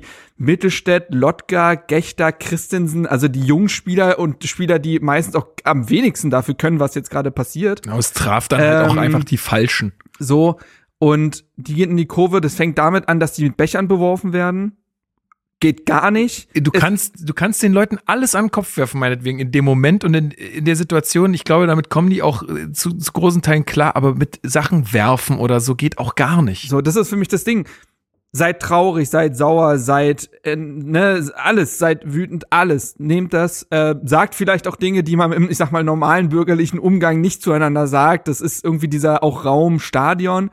Aber ähm, dann dazu fordern, das Trikot dahin zu legen, in dem Sinne, ihr seid es nicht wert, es zu tragen. Ich, äh, und wie gesagt, da steht dann so ein Mensch vor Hunderten, die ihn da völlig eskalierend ansch äh, ähm, schreien da geht was kaputt und ich glaube, da bricht man in dem Moment auch miteinander so. Ähm, und wie, also es gab ja schon die Aktion mit äh, dem, ich sag mal, gestörten Training, ne, als die, als da 70 äh, Hertha-Fans da aufs äh, Trainingsgelände liefen, beziehungsweise richtig auf dem Platz und die Einheit unterbrochen haben und dann diese Rede, wir äh, zünden die nächste Stufe. Auch das fand ich schon nicht in Ordnung. Auch da fand ich, hat man sich zu viel rausgenommen. Und das äh, ist jetzt eindeutig auch der Fall. Und ähm, wie soll diese Mannschaft, wie sollen da einzelne Menschen ähm, da irgendwas für sich rausziehen? Diese Mannschaft ist ja offensichtlich verunsichert. Das ja, ist ja das größte Problem dieser Mannschaft, ist, dass sie verunsichert ist und ihr wurde damit äh, im Gegend und noch genau in diese Kerbe schlägt ja genau diese Aktion und Boah. Ja, aber äh, genau. Steven, du hast noch nichts gesagt, ja. sorry. Ja, ich muss ehrlich sagen, dass, ähm, also äh, ich, also vielleicht, äh, weiß ich nicht, vielleicht bin ich da auch auf der falschen Seite oder so. Also ich sage nicht, dass es eine gute Aktion war, ne? Das ist was anderes. Und für mich ist der Hauptpunkt tatsächlich, ähm, dass ähm, diese Saison ist ja noch nicht vorbei. Sorry, ist irgendwo ein Handy, was Störgeräusche macht? Okay. Ne, passt. Jetzt ist gerade weg. Ja, sorry, ich wollte dich nicht unterbrechen. Tut Ja, mir leid. äh, soll ich nochmal von vorne an? Nee, nee, nee, nee, nee. Wir, das schneide ich jetzt nicht raus. okay. ähm, ja, also die Sache ist, die Saison ist ja noch nicht vorbei. Und auch wenn es aktuell natürlich mega schlecht aussieht, wenn du nächste Woche in Augsburg glücklich gewinnen solltest, was ja nicht, also ich halte es nicht für realistisch, aber es ist ja bei Weitem nicht unmöglich. Also es ist punktemäßig und von, anhand der Gegner, die kommen, ist es natürlich noch drin und irgendwie musst du ja versuchen, das noch zusammen hinzubekommen. Deswegen denke ich, ne, das ist jetzt irgendwie also kontraproduktiv. Ähm, muss aber sagen, jetzt die krasse Empörung, die jetzt darüber herrscht, ist für mich persönlich ehrlich gesagt drüber, muss ich sagen. Dass jetzt alle, also für mich ist das nicht die Story des gestrigen Spiels und des gestrigen Tages so. Ähm, das wird mir gerade ein bisschen zu hoch gegangen, dass alle danach befragt werden und Friedi Bobic sich dazu äußert und darauf verweist, dass gerade ein Krieg ist und wir müssen beim Fußball Das ist der. Punkt. Da Also wird's dann halt Komplett bescheuert, ja. Und ähm, das ist zu hoch und das ist äh, diese, dieses auch oft heutzutage, um das ganz kurz nur äh, aus dem Weg zu räumen, was Bobic da gesagt hat, da diesen dieses moralisch überhöhende, äh, dieses, dieses Plattwalzen einer inhaltlichen Debatte, indem ich mich eben moralisch erhöhe, anstatt mich inhaltlich mit dem äh, Gegenstand der Debatte auseinanderzusetzen, differenziert, wird der Sache überhaupt nicht gerecht. Und da in diesen in diese Kritik, Pandemie und vor allen Dingen einen Krieg reinzumischen, überhöht es natürlich komplett. Da sind wir einer Meinung. Das kannst du auch immer äh, genauso umgekehrt sagen. Du kannst auch sagen, jetzt regt euch mal nicht über diese Sache so doll auf. Das war jetzt blöd, aber jetzt ist dann auch mal wieder gut. Ist ja Krieg in der Ukraine. So, Ja. Also das kannst du immer irgendwie sagen. Ist doch äh, das kompletter Quatsch. Vor allen Dingen habe ich den, habe ich die die die Vermutung, dass sie, dass er ganz dankbar dafür da äh, in dem Moment war, weil er dann nämlich nicht äh, über die eigentliche äh, Schlechtleistung sprechen musste, nämlich das Spiel. Ja, also ich muss sagen, dass im Moment auf allen Seiten und auch auf dem Kicker und so, dass das im Moment die, die News des Tages ist, so, muss ich ganz ehrlich sagen, sehe ich nicht. Das heißt nicht, dass die Aktion cool war oder so, aber ich sehe nicht, dass das so riesig tatsächlich ist, das Ding. Nee. Und was ich halt, also den Impuls, gerade Spielern wie Boyata zu sagen, du bist es nicht wert, unser Trikot zu tragen, das kann ich tatsächlich nachvollziehen. So, ob, ob das jetzt schlau ist und, ne, aber diesen Impuls nach so einem Spiel oder nicht, es ist ja nicht nur das Spiel, es sind ja Mhm. die gesamten letzten drei Jahre im Endeffekt, die ja als Hertha-Fan komplett demütigend sind, muss man ja sagen. So Ja. das, was uns Ja, da ja, ja. angetan Ich wird habe von allen übrigens, Seiten. hab übrigens äh, ich habe äh, schon mal äh, einen schönen Song rausgesucht für die Playlist heute. Okay. Ist mir gestern Abend eingefallen. Der, ich zielt- gar nicht dran gedacht. der zielt, der zielt da sehr drauf ab. Nee, vielleicht setze ich heute auch einfach mal ein. Ja, mach doch mal Finde ich wieder. gut. Mach doch mal wieder. Ähm, Wir haben auch die letzten Folgen nicht. Also So, und ja, also, wie gesagt, ich, also vielleicht kriegen wir dann auch irgendwie bö- böse E-Mails oder Kommentare, weil ich wurde auch gestern von vielen angesprochen, was, was das soll und so, wo ich also dachte, also erstmal habe ich ja damit nichts zu tun. So. Was soll denn das Ja. denn? Äh, also, aber es waren wirklich Ich guck mal nochmal auf die Fotos, ob du da nicht in der ersten Reihe stehst. ja, aber es ist halt Teil dieser Empörungskultur, dass du ja keine Eskalationsstufen mehr hast, sondern es fängt ja bei 100 an. Ja. Und das wird gleich gehangen mit, die Schalker Mannschaft wird von den Fans gejagt. Das hat man gefühlt, da gibt es Ja. gar keinen Unterschied mehr Ja. In der Deutung. Also, ja, und das muss man ja sagen, es ist, also auch dieses eine Bild sieht natürlich ein bisschen ungünstig aus, wie ähm, Ja. einer von den Ultras dann am Trikot zieht von, von Toussaint. Man muss aber trotzdem sagen, und das habe ich auch von Leuten gehört, die im Innenraum waren, also erstmal, da war niemand illegal im Innenraum, das muss man auch sagen. Die Leute, die im Innenraum waren, ähm, die dürfen nach dem Spiel dort sein, um die Fahnen abzuhängen und so weiter. Das ist alles äh, erlaubt und also da war jetzt niemand irgendwie, der illegal rüber ist oder so.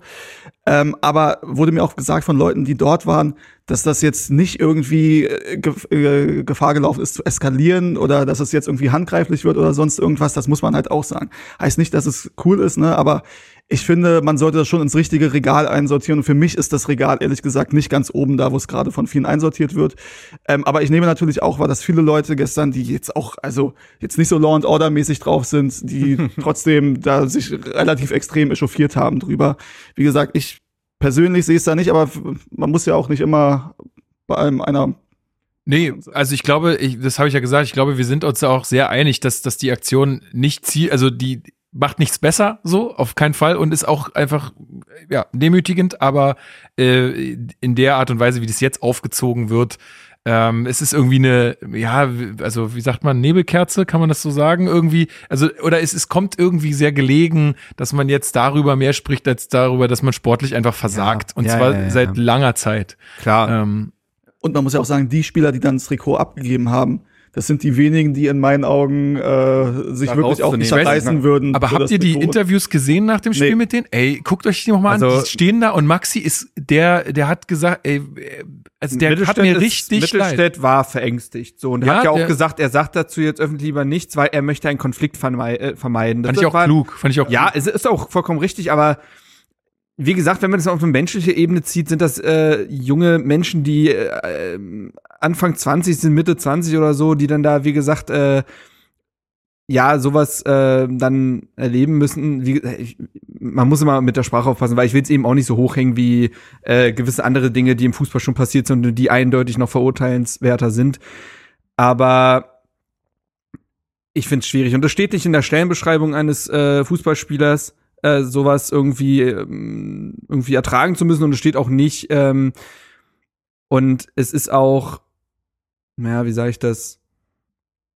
Ja, ich glaube, der Punkt ist gemacht. Der Punkt Ja. ist gemacht, dass äh, und äh, weil dann auch irgendwie ich, als ich dann dazu bei Twitter was geschrieben hatte, dann die, also ich, weil ich gesagt habe, ich find's daneben, bei allen Emotionen, ich find's daneben, kommen natürlich wieder diese klassischen Argumente wie, oh, die armen Millionäre.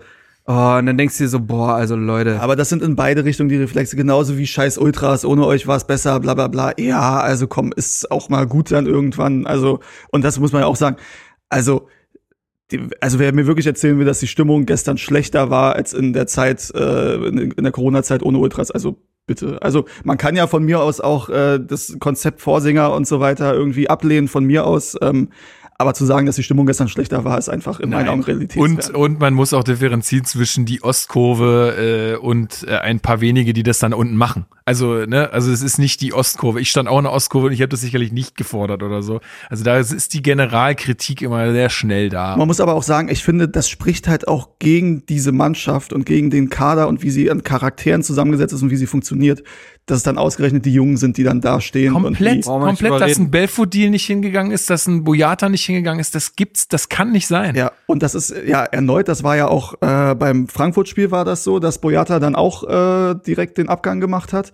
Ich muss auch also das ist zum Beispiel Santi ist erst gekommen und hat dann abgewunken. Und Santi war ja auch äh, bei, bei dem Trainingsbesuch, der ist halt ein emotionaler Typ und ne, also man merkt ja auch an seiner aggressiven Spielweise. lässt und sich so auch nicht, äh, lässt sich auch nicht Lässt sagen. nicht- Ja, genau. So, und das ist aber dann eine Reaktion, die ich irgendwie auch, also an sich sollst du dich dann, finde ich, auch nach so einer Situation stellen, aber an sich, wenn er sagt, so, er, er winkt ab und aber man merkt ja, es kotzt ihn selbst alles an, so, okay.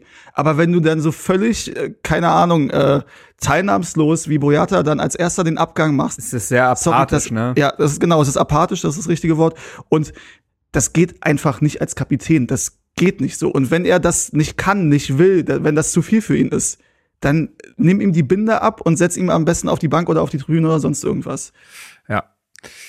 Gut. Was hat denn eigentlich Magath dazu gesagt? Weil du meintest, dass er auf der PK. Er hätte das nicht mitbekommen, deswegen kann er da jetzt auch nicht viel zu sagen. Also dementsprechend äh, gibt's da jetzt kein großes äh, Thema. Keine Ahnung, ob das jetzt im Nachhinein, jetzt wo er es weiß, quasi nochmal thematisiert wird. Aber wir haben uns ja oft genug schon drüber unterhalten, dass die Niederlagen werden müssen bei Sky immer so ein Linus Gechter oder Marcel Lotka erklären. Mhm. So, das kann ja auch nicht sein. Ja.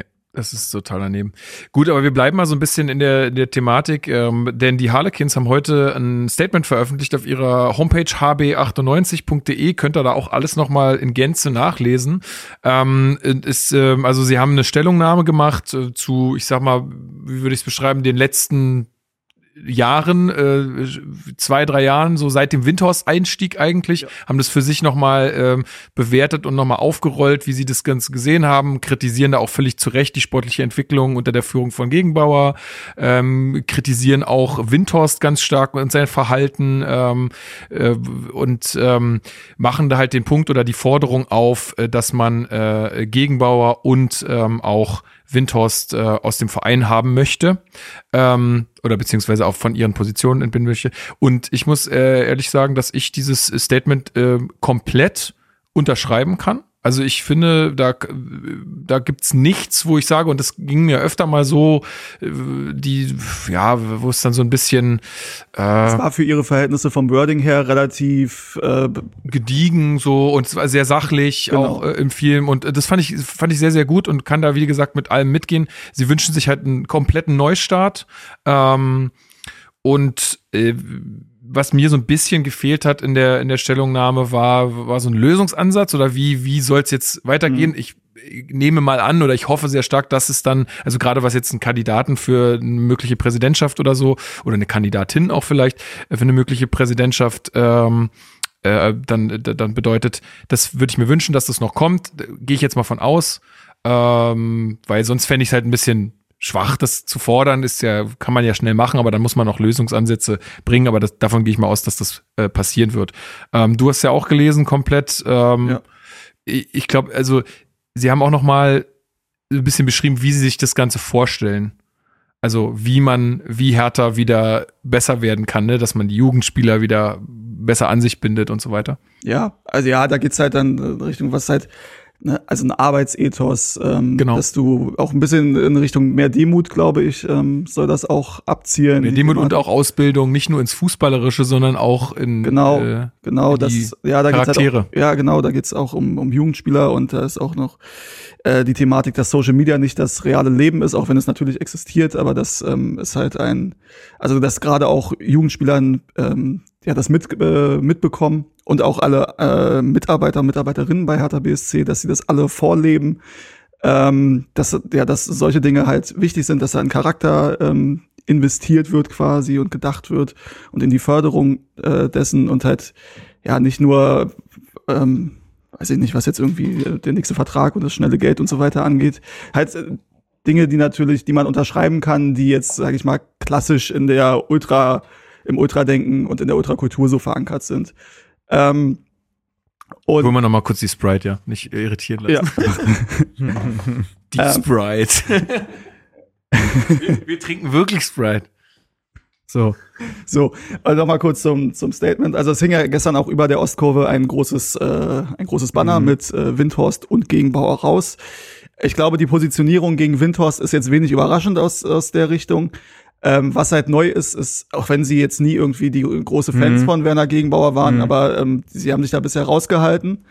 Ähm, nun ist es so, die Bilanz von Werner Gegenbauer, die ist halt so, wie sie ist. Und dann haben wir ja auch schon oft hier gemacht im Podcast und auch mit ihm selbst ja. zusammen ähm, die Frage, wie, ähm, wie stark sein Einfluss halt darauf ist. Aber natürlich ist es aktuell so, dass wir uns in einer Situation befinden, wo relativ klar ist, dass das jetzt nicht mehr ähm, ewig mit Werner Gegenbauer weitergehen wird. So. Wie du oft schon gesagt hast, wird auch ihm das klar sein mit jetzt ja. 71 Jahren. Das wird auch ihm klar sein. Die Frage ist jetzt halt, wie regelst du die Nachfolge? Ähm, es ist, dieses Statement ist natürlich auch eine ja, Trial by Combat wäre jetzt so mein Vorschlag. wie bitte? Trial by Combat. So dann wir ausgefochten. Ja, wir können mal neue Dinge probieren. Ne? Ja. ähm, und äh, die, die Sache ist halt, und deswegen wahrscheinlich auch dieses Statement oder mit ein Grund dafür, dass halt klar ist, dass ähm, dennoch nicht akzeptiert wird, dass irgendjemand, der irgendwie Windhorst nahesteht, ähm, diesen Verein. Das fand ich auch soll. sehr gut, dass sie das auch nochmal ganz deutlich gemacht haben, dass sie sich da nicht von Karren spar, äh, spannen äh, lassen wollen. Ja. Und äh, ähm, ja, und sie haben es ja, und mittlerweile sind wir alle schlauer. Ich, ich, ich finde das immer noch so krass, weil damals, als Windhorst eingestiegen ist, mein Vater hat, der hat gesagt, es wird eine Katastrophe, es wird eine riesen ja, Katastrophe. Das haben ja viele, viele Leute, die sich auch mit Wirtschaft auskennen, gesagt, weil sie ja die Jahre und Jahrzehnte von Windhorst verfolgt haben, nur im, sag mal, Sportjournalismus oder Leuten, die, also müssen nicht immer aus dem Journalismus kommen, aber sportliche Beobachter, Menschen, die aus diesem Sport kommen, die haben das nicht so auf dem Schirm gehabt und mhm. wenn man sich da etwaige Artikel durchliest oder wir, wir gehen jetzt auf diese ganze Verpfändungsnummer nicht ein, weil da ist zu viel unklar und da gibt's irgendwie täglich neue Berichte und so, aber dass da schon wieder irgendwas stinkt und dass da irgendwelche Fragen offen bleiben werden, das steht, glaube ich, fest. Und ähm, wenn du, wie, wie, also eine Forderung, Windhorst raus, wie, wie, also wie soll, wie, wie geht, das geht ja nicht. Ja, das ist natürlich jetzt auch ein bisschen plakativ. Deswegen haben sie ja auch einen Text dazu ja, verfasst. Der, ja. ne, also das ist ja dieses, haben, hatten wir schon öfter das Thema, auf dem Spruchband kannst du jetzt äh, halt nicht eine ganze Abhandlung setzen, sondern das ist dann halt was. Schön differenziert. Ja, das ist dann halt was Plakatives im wahrsten Sinne des Wortes. Ähm, und Windhorst raus ist natürlich in dem Sinne so nicht möglich. Es ähm, ist aber auch insofern ein Statement, als dass man ja zuletzt den Eindruck gewinnen konnte, wenn man Social Media verfolgt, dass sehr viele Hertha-Fans auch pro Windhorst sind. Mhm. Dass sie sich in dieser ganzen Lagerbildung dafür entscheiden, quasi auf Seiten Windhorst zu sein. Bots sind. Wenn sie nicht Bots sind. ähm, Wie kann man es erkennen? Welches, welches Erstellung? August 2020. oder? 21. so, ähm, ne, aber da wurde ja eine Positionierung von vielen Fans auch äh, vorgenommen und dass die Ultras sich dahingehend positionieren, ist dann, glaube ich, wiederum wichtig. Egal, äh, wie realistisch Ja, das ist. also die, die Debatte war ja bisher ein bisschen Windhorst gegen Gegenbauer, Genau. so wähle dein Lager. Ähm, und jetzt ist da halt eine neue Ebene in dieser Diskussion drin. So, ähm, das ist, ich, meine Meinung ist halt, wie gesagt, wir wissen, es geht dem Ende der Gegenbauerzeit entgegen. Ob das jetzt dieses Jahr, nächstes Jahr oder übernächstes Jahr bei den turnusmäßigen Wahlen ist, das Mhm. muss man sehen. Aber ne, es geht natürlich in die Richtung. Die Frage ist, wer macht das danach? Ja, Mhm. woher kommt er? Weil bisher gibt es äh, öffentlich bekannt keinen Kandidaten, der ähm, in meinen Augen jetzt irgendwie unterstützenswert ist oder der, wo man sagt, ja, das ist eine gute Idee. Ähm, ich habe das auch bei 93 war ich ja zu Gast. Da, wurde da, über Klaus Wowereit geredet. Ich, ja, ja, genau. Also das ist halt, die, die wachsen ja nicht auf Bäumen. Und um Mhm. Alex nochmal zu zitieren, ähm, gute Besserung übrigens auch nochmal an der ja, Stelle. gute Ähm, Der Mann hat sich gestern echt krank ins Stadion Ja. geschleppt. Also krank, also ich glaube nicht, dass er jetzt irgendwie da ein Superspreader war. Der hatte schon Corona und hat sich auch äh, dreimal, viermal getestet. Nicht, dass man das jetzt falsch versteht, aber der hat echt alles gegeben. Ja. Hertha. Ja, definitiv. Ähm, aber um ihn zu zitieren, das ist jetzt auch nicht die Klassensprecherwahl der 5b, die da irgendwie äh, ansteht. Das muss natürlich schon in alle Richtungen Sinn ergeben. Ja, der muss in der Lage sein, mit den Gremien zusammenzuarbeiten, den Laden da zusammenzuhalten, in Richtung der Mitarbeiter zu kommunizieren, öffentlich zu kommunizieren und vielleicht in einem anderen Maße, als das bisher der Fall war unter Werner Gegenbauer. Mit der Politik, die Gespräche, das äh, kenne ich ja nun, das ist auch nicht immer leicht, das musst du auch können. Ähm, musst natürlich ein bisschen vernetzt sein, du musst auch wirtschaftlich im Endeffekt relativ unabhängig sein. Ähm, das sind schon viele Dinge, die da zusammenkommen und da muss man halt sehen, ob es da Kandidaten gibt und aus welcher Richtung die kommen, die sich das dann eben vorstellen können. Und was ich persönlich ähm, finde, ist, ähm, du musst es irgendwie hinbekommen, oder was heißt, du musst, in, mein, in meiner perfekten Welt solltest du es hinbekommen, dass du da halt ein, also diesen, ich kann diesen Wunsch nach diesem klaren Cut nachvollziehen. Du solltest aber trotzdem halt gucken, dass du, dass es vielleicht nicht in ein Lager alt gegen neu quasi geht, sondern dass du vielleicht so ein Mhm. bisschen versuchst, da auch noch die Dinge, die ähm, jetzt an jahrzehntelanger Gremien, Gremienarbeit, die es im Verein gibt und was natürlich auch einfach viel Wissen mit sich, mit sich bringt, dass du das versuchst irgendwie mitzunehmen. Also ja, nicht für eine Doppelspitze. es geht in, der Trend äh, in der Gesellschaft geht in Richtung Doppelspitze. ja, Ja, eine Frau und ein Mann. Finde ich gut. ist, glaube ich, stark. Ist, glaube ich, laut Satzung nicht möglich, Gibt aber es, äh, gibt's im Fußballwesen so jetzt nicht, ne? Eine Präsidentin oder was? Nee, also do, eine Achso, Doppelspitze. Ja, es kann- kommt auf die Satzung an, ne? Also Ja, ich ja. glaube, das gibt es, das geht, glaube ich, einfach. gar- Kann man ändern wahrscheinlich, aber Babelsberg hat eine Präsidentin, das weiß ich auf jeden Fall. Und es gibt, glaube ich, noch einen Verein, müsste ich jetzt gucken, ein Profiverein Äh, oder? b- war es nicht Braunschweig? aber äh, sein. kann ich noch mal ganz kurz fragen, wie wir, also weil ich für meinen Teil äh, sage auch, wenn es einen eine Kandidatin, einen Kandidaten gibt, der unterstützenswert wäre und wo ich das Gefühl habe, der kann das gut machen, würde ich jetzt zum Beispiel auch auf der kommenden Mitgliederversammlung auch einen Abwahlantrag äh, für, für Gegenbauer unterstützen, glaube ich. Ähm, die Frage ist nur, was passiert dann? Also äh, es wird ja, dieser Antrag ist ja gestellt, also der muss ja dann 75 Prozent der Mitglieder müssen ja ähm, dafür stimmen, dass das passiert. Was passiert dann? Also erstmal muss man natürlich sehen, ob Werner Gegenbauer bei der Mitgliederversammlung überhaupt noch Präsident ist. Weil er hat gesagt, beim Abstieg ist er weg. Das ist ja nun leider ein durchaus realistisches Szenario. Und es kann natürlich auch sein, dass er selbst, also das weiß ich nicht, das ist jetzt nur Vermutung, aber es kann natürlich auch sein, dass er selbst beim Klassenerhalt sagt, in der Situation, Es ist so viel Sorry. zu Bruch gegangen. das muss ich mir jetzt auch nicht mehr geben. Ähm, Mhm. Ich stelle mein Amt zur Verfügung. Das ist ja durchaus denkbar, aber vielleicht, äh, weiß nicht, vielleicht entwickelt er da auch noch mal einen neuen Kampfgeist. Keine Ahnung. Ist, äh, ich weiß es nicht. Man wird sehen. Aber sollte ähm, der Präsident abgewählt werden oder er sein Amt zur Verfügung stellen, dann würde ein kommissarischer Präsident, oder kommissarisches Präsidium eingesetzt werden, dann würde, nach allem, was ich weiß, Thorsten Manske als Vizepräsident das Präsidentenamt ausüben. Ähm, du brauchst ja auch ein handlungsfähiges Präsidium, denn ähm, es steht eine Transferphase dann wieder an. Die wird so oder so auf jeden Fall ähm, spannend, denke ich. Es ist gut möglich, dass du einen neuen Trainer brauchst. Ähm, und wie Freddy Bobic das alles findet, äh, weiß man ja auch nicht im Endeffekt. Ähm, ne? Also wenn er jetzt sagt, hier kommt ein neuer Präsident, das nehme ich mal als Anlass zu sagen, nee, da habe ich keinen Bock drauf. Das ist ja, also das ist die Theorie, aber es ist ja auch alles nicht auszuschließen. Also du brauchst ein Präsidium, was handlungsfähig ist. Das würdest du dann kommissarisch hinbekommen, also dass du diesen ganzen Entscheidungen, die dann der Geschäftsführer Sport zustimmt, äh, die dann der Geschäftsführer Sport trifft, dass du denen zustimmen kannst. Gleichzeitig ist es aber so, dass das Präsidium, wenn der Präsident weg ist, unter seine Minimalgröße gelangt. Mhm.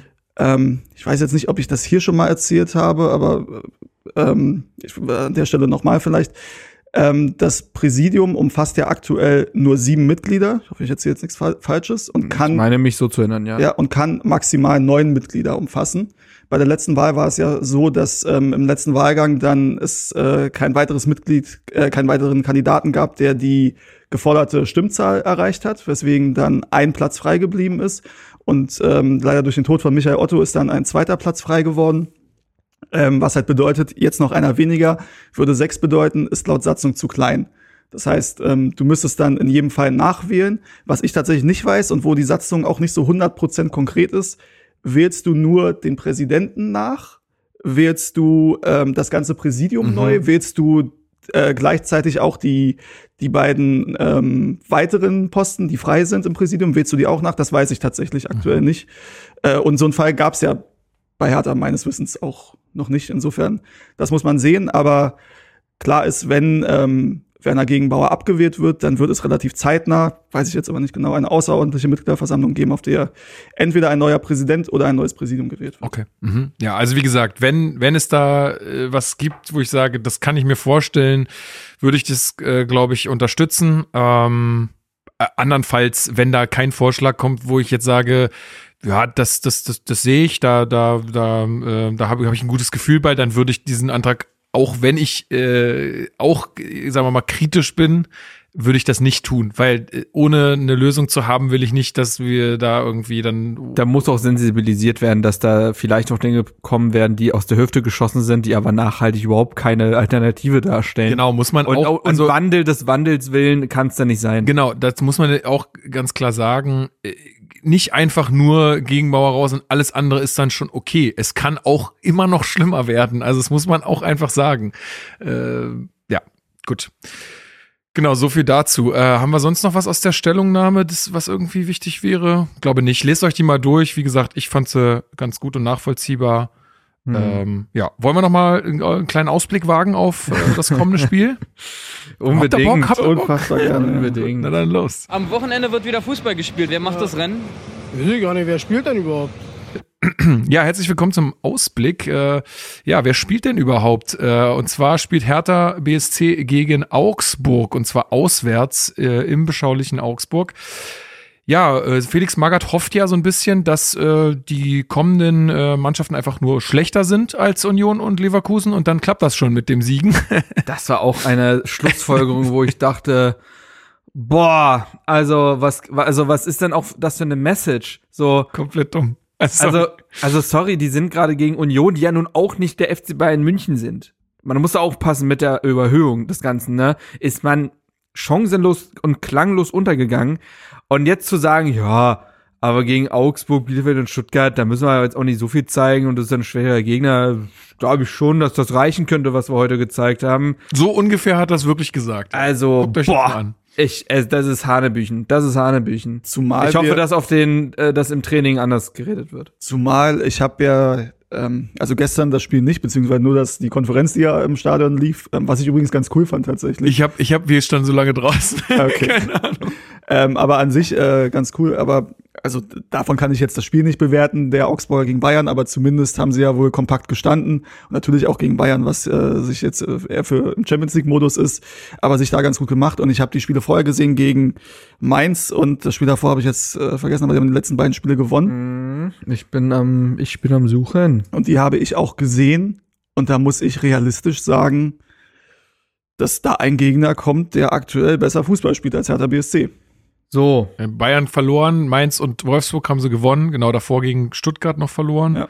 aber Gut, gegen Bielefeld auch Ja, gewonnen. das sind ja, also muss ja gucken, da sind ja die Spieltage auch ein bisschen vertauscht, weil die ja Nachschul Nachholspiele Ach ja, hatten aufgrund genau. dieses Mainz äh, Aber jetzt Corona-Ausbruchs. Mainz-Wolfsburg ist, glaube ich, richtig. Also die hatten jetzt gegen Mainz und Wolfsburg gewonnen, genau, und gegen Bayern knapp verloren. So ist die Ja. Chronologie. Genau. Ja, also muss man sagen, also wenn Felix Magath sagt, er ist ganz guter Dinge, dass das gegen Augsburg reichen könnte, was wir gestern gesehen haben, muss ich sagen, nee. Die Sorry. sind um ein Vielfaches stabiler. Ja. Da, also da hat sich ein Kader, der auch nicht die größten Möglichkeiten hat und der natürlich auch besseren Mannschaften Chancen ermöglicht, hat sich da ein Kader gefunden. Also die haben in der Zentrale Arne Meyer, Niklas Dorsch, die wissen, was die tun. Die haben wahnsinnig viel äh, Druck und Tempo über den Außen. Ne? Ich nenne nur Ruben Vargas beispielsweise. Die haben die Kampfkraft. Ja. Da ist ein Caligiuri beispielsweise oder ein Niederlechner. sind auch immer eklig, muss man Sind sagen. immer eklig. Ja, da, also da sind sich ja auch einfach äh, viele einig, dass äh, da Au- Augsburg da mehr oder weniger äh, ja fast nicht mehr teilnehmen. Also auch Ja, wenn die es haben jetzt jetzt noch durch diese zwei Siege natürlich sich ein äh, Polster genau, äh, aber erarbeitet. alle aber, sehen die eigentlich nicht mehr weit unten reinrutschen. Ja, die spielen jetzt nach Hertha spiel, spielen die gegen Köln, äh, Bochum. Für Bochum ist es durch, das Ding. Die sind, bleiben drin. Dann spielen sie gegen Köln. Kannst du einen Punkt holen von mir aus oder lass sie verlieren. Aber dann spielen sie gegen Leipzig und dann am letzten Spieltag gegen Fürth. Und für Fürth sind ja eigentlich jetzt schon die Lichter aus. Also, Ja. das ist äh, mit dem Restprogramm, wenn man Hertha dazu zählt, ist das ein machbares. Und ähm, Ja. wie gesagt, Augsburg ist gefestigter. Die werden dementsprechend Hertha vielleicht nicht so dominieren können wie Union, weil sie fußballerisch schlechter sind. Es ist immer noch Markus Weinziel an der Mhm. Seitenlinie. Das ist jetzt nicht so, dass die den ausgeklügelsten Offensivplan hätten, aber allein dieses simple 4-4-2, was die spielen, mit Flügelfokus, das machen die schon die ganze Saison. Das Personal hat sich nicht geändert, der Trainer hat sich nicht geändert. Die wissen viel eher, alle wissen eher, woran sie sind, als das bei Hertha der Fall ist. Und Hertha wird sich wieder neu finden müssen für dieses Spiel nach dem, äh, nach dieser Niederlage und den neuen Personalsituationen, die sich jetzt auch ergeben. Sorry, ich, ähm, ich hatte es getwittert, da haben viele gesagt, wie kannst du nur jetzt äh, irgendwie ne, äh, auf, aufzugeben, wobei viele da auch meine Rolle so ein bisschen äh, verkennen, weil auf der einen Seite bin ich Fan, auf der anderen Seite muss ich als Journalist auch irgendwie schauen. Ich habe gesagt, dieses Spiel jetzt, dieses Unionsspiel, ist für mich der Sargnagel gewesen. Und das meine ich so. Es, also, äh, es wäre für mich um ein Vielfaches überraschender, wenn die jetzt noch die Klasse halten, als andersrum. Es tut mir leid. Aber ich, wer, wer diesen, wer diese, wer, die, wer diese Kulisse wie gegen Union nicht in positive Energie umzusetzen weiß, der wird auch nicht in den Drucksituationen gegen die, gegen die direkten Konkurrenten zu spielen aufblühen, was ja auch in den letzten Jahren auch nie der Fall gewesen ist. Wir wissen, erinnern wir uns noch an die Saison unter Bruno Labbadia, wo immer gesagt wurde, diese Hinrunde, ja, die erste Hälfte, da ist auch schwer, aber dann kommen die Spiele gegen Bielefeld und Köln. Wurde alles verloren oder höchstens einen Punkt geholt. Diese, die kann das nicht. Das ist die, immer, die, immer noch dieselbe Mannschaft. Ja, obwohl ich da, ich halte mal ein bisschen dagegen. Also ich kann das total nachvollziehen, ähm, sehe das in weiten Teilen auch so, aber ich halte mal ein bisschen dagegen, als dass ich diese Mannschaft einfach überhaupt nicht mehr einzuschätzen weiß. Ich, ich habe keine Ahnung. Die also wir hat, niemand hat gedacht, dass wir Hoffenheim, dass wir in Hoffenheim gewinnen. Ja, aber Hoffenheim hatte, jetzt in der Retrospektive stellt sich dieses Spiel auch nochmal anders dar. Hoffenheim hatte wirklich keinen guten Tag.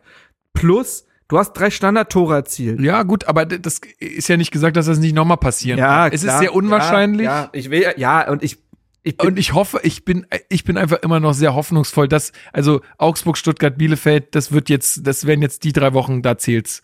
Wenn davon, äh, eigentlich, wenn davon nur eins verloren geht, dann ist es vorbei. Und Hertha ist aber für mich in jedem dieser Spiele der Underdog. Underdog ist jetzt sehr übertrieben, in, wenn man sich überlegt, wo sie sich punktetechnisch begegnen, diese Mannschaften, logisch. Aber wir haben gerade über Augsburg geredet, wie viel gefestigter die sind. Ich finde, Bielefeld liefert einen äh, sehr viel konsistenteren Eindruck. Und Stuttgart, äh, wenn die nicht die Verletzung gehabt, gehabt hätten, die wären gar nicht da unten drin. Und die haben ja auch in den letzten Spielen, die haben jetzt gegen Dortmund 2-0 verloren. Passiert. Davor waren die ja auch besser. Und vor allen Dingen sind die spielerisch deutlich besser als Hertha. Du hast gerade so geguckt, äh, Steven, glaubst du nicht, dass wenn man jetzt äh, eins von diesen drei kommenden Spielen verliert, dass man da, also meinst du, da hat man immer noch eine Chance? Ja, wenn wir sechs Punkte aus den nächsten drei Spielen holen, würde ich das ja sofort unterschreiben. Das wäre halt ein- gut. Und spielst dann gegen Mainz? Keine Ahnung, weiß ich nicht. Für die wird's dann vielleicht auch nichts Das mehr gehen. ist, das ist, und Dortmund vielleicht auch nicht mehr. Die sind vielleicht dann safe in der, in der Champions Das Problem League. bei Dortmund ist, dass die trotz Champions League Qualifikation so eine miese Saison spielen, dass sie sich bis zum letzten Spieltag bei ihren Fans entschuldigen müssen. Das stimmt. Das, das hatte ich jetzt gerade, ich sehe es hier gerade, dass das natürlich auswärts ist. Das, Ja. Die wollen natürlich die Saison auch dann Zwei mit einem drei Hurra Spiele- ja, äh, ja. Und beenden. zwei der drei Spiele, die Hertha jetzt spielt gegen die direkten Konkurrenten, sind auch auswärts. Du spielst in Bielefeld und in Augsburg. Wobei Dortmund tatsächlich ähm, da eine Historie hat. Also auch mit Hoffenheim, da hatten sie mal die Chance, in die zweite Liga zu Der schießen. berühmte äh, Elfmeter von Saliovic gegen Torhüter Großkreuz. Ja. ähm, also da, bei Dortmund bin ich mir tatsächlich nicht so sicher, ob die so gefestigt sind, dass die sich da noch mal zusammenreißen am letzten Spieltag aktuell. Zumal ja auch Marco Rose da nicht so fest im Sattel ist, ähm, muss man mal sehen. Ähm, aber also natürlich ist ist jetzt eine billige Phrase, aber es ist natürlich alles möglich im Fußball und wir haben natürlich Spielverläufe, die du vorher nicht abschätzen kannst, relativ häufig. Und natürlich kann es sein, dass nächste Woche Marvin Plattenhardt schon wieder äh, oder wieder da ist und dann auf einmal wieder äh, seine Standards schießt. Das ist natürlich möglich, aber also wenn ich jetzt mein Geld wetten müsste, würde ich es wahrscheinlich auf Augsburg setzen. Das muss man muss man leider so so sehen. Heißt aber nicht, dass es nicht doch äh, noch eine Möglichkeit gibt, natürlich mit den nächsten Gegnern. Und man muss sehen, ich habe jetzt das Restprogramm von Bielefeld nicht so auf dem Schirm. Ähm, Bielefeld spielt noch. Sekunde. Kann ich dir sagen. Auf jeden Fall spielt Stuttgart nächste Woche in Mainz. Das ist auch so ein. Bielefeld spielt jetzt erstmal gegen Bayern. So, dann, Sehr spiel, gut. dann spielen sie gegen Köln. Die, Die Bayern sollen sich bloß zusammenreißen. ja, dann spielen sie, Champions dann spielen sie gegen Hertha. Dann ist spielen, doch wie jedes Jahr. Jedes Jahr ist doch das immer die Diskussion, wenn, wenn du am, irgendwie in der, ganz, am Ende der Saison Bayern hast, dass die dann irgendwie wieder so einen Bock äh, drin haben. ja, die spielen jetzt also noch gegen Bayern, Köln, Hertha, Bochum, Leipzig. Hm. Ja. Ja gut, wir werden sehen. Ja. Wir werden sehen. Wir werden sehen. Gut, dann würde ich sagen, ach so, jetzt habe ich, ja, ach so, jetzt habe ich äh, die, die, die Mail, die ich noch äh, äh, mit einbringen wollte, total vergessen. Ähm, äh, von Matze. Ja, äh, ich glaube, ich glaube, viel, weil was er geschrieben hat, haben wir hier auch besprochen. In, insofern sei nochmal gegrüßt. Und ähm, ja, ich setze jetzt meinen Song auf die Playlist. Und zwar äh, ist es mal ein bisschen härterer Stoff für euch alle da draußen. Ja, gerade nach so einem Derby kann man das. Also ich bin gestern nach Hause gefahren und habe dieses Album so krass gepumpt. Deswegen habe ich, hab ich diesen Song gehört. Blümchen mit. Nee, nee. äh, deswegen habe ich diesen Song gehört und dachte, ey, das passt so gut. Und zwar ist es, äh, die Gruppe heißt äh, Terror. Schon mal Es ist, vielversprechend. Der Name ist sozusagen musikalisch auch ein bisschen Programm. Mhm. Ähm, das Album heißt Always the Hard Way, was schon ganz gut Mhm. passen würde zu unserer aktuellen Situation oder zu Hertha Klingt allgemein. auch nach einem Scooter-Album, muss man sagen. Stimmt. Äh, doch, wenn man die Texte einfach mit so elektronischen Beats unterlegen würde, würde es sogar gut, ganz gut gehen. Aber der Song, den Echt ich, viel Gechter. aber den, den Song, den ich raufpacken möchte, äh, heißt äh, You Can't Break Me. Ähm, und äh, ich glaube, das passt einfach ganz gut zu der Situation, weil auch gestern, ich habe mich dann irgendwie wieder noch da, es ist so spät gewesen mit vielen Getränken in mir, mit Unionern unterhalten. Und es war einfach alles so nervig und ich habe aber immer wieder gedacht, ey, scheiß drauf, äh, am Ende gehe ich trotzdem zu so vielen Spielen, wie ich kann. Ich äh, werde diesen Podcast weitermachen, egal wie es ausgeht. Deswegen, ihr werdet mich nicht klein kriegen. Ich muss dann auch in Vertragsverhandlungen gehen. Ich kann da jetzt zu meiner Zukunft noch nichts sagen. Ich habe dann, ich habe viele vielversprechende Angebote aus Liga 1 vorliegen und ja, ja. ich muss jetzt einfach schauen, was für was. die absolute Höhe. Hups, auf einmal bin ich hier, äh, keine Ahnung, beim, wie nennt sie, Hoffenheim Podcast oder so. Naja. Ja, muss man mal gucken. Man muss, Okay. man muss gucken, wo man bleibt. Man schweift mehr ab, wenn man zusammensitzt. Ne? Das ist ja das Ja, erste Mal seit Ewigkeiten, oder? Dass wir. Aber ist da, ich finde das, ich finde das schön. Es hat was Uriges, Ey, es hat was ich würd das auch Persönliches. viel- viel öfter wenn's, genau, also so wenn es in der Situ- Situation immer oder Konstellation immer gehen würde, Ja. safe. Aber ist wie es schön. ist, ne? Nee, genau. Also deswegen hoffe ich, ihr hattet äh, Spaß da draußen äh, mit der Folge. Ähm, ich glaube, das war jetzt auch fürs Derby und für die Rückkehr der Fans ins Stadion und wir mal wieder zusammen. Ich glaube, das war ein ganz würdiger Rahmen. Eine Folge Ähm, fürs Herz irgendwo.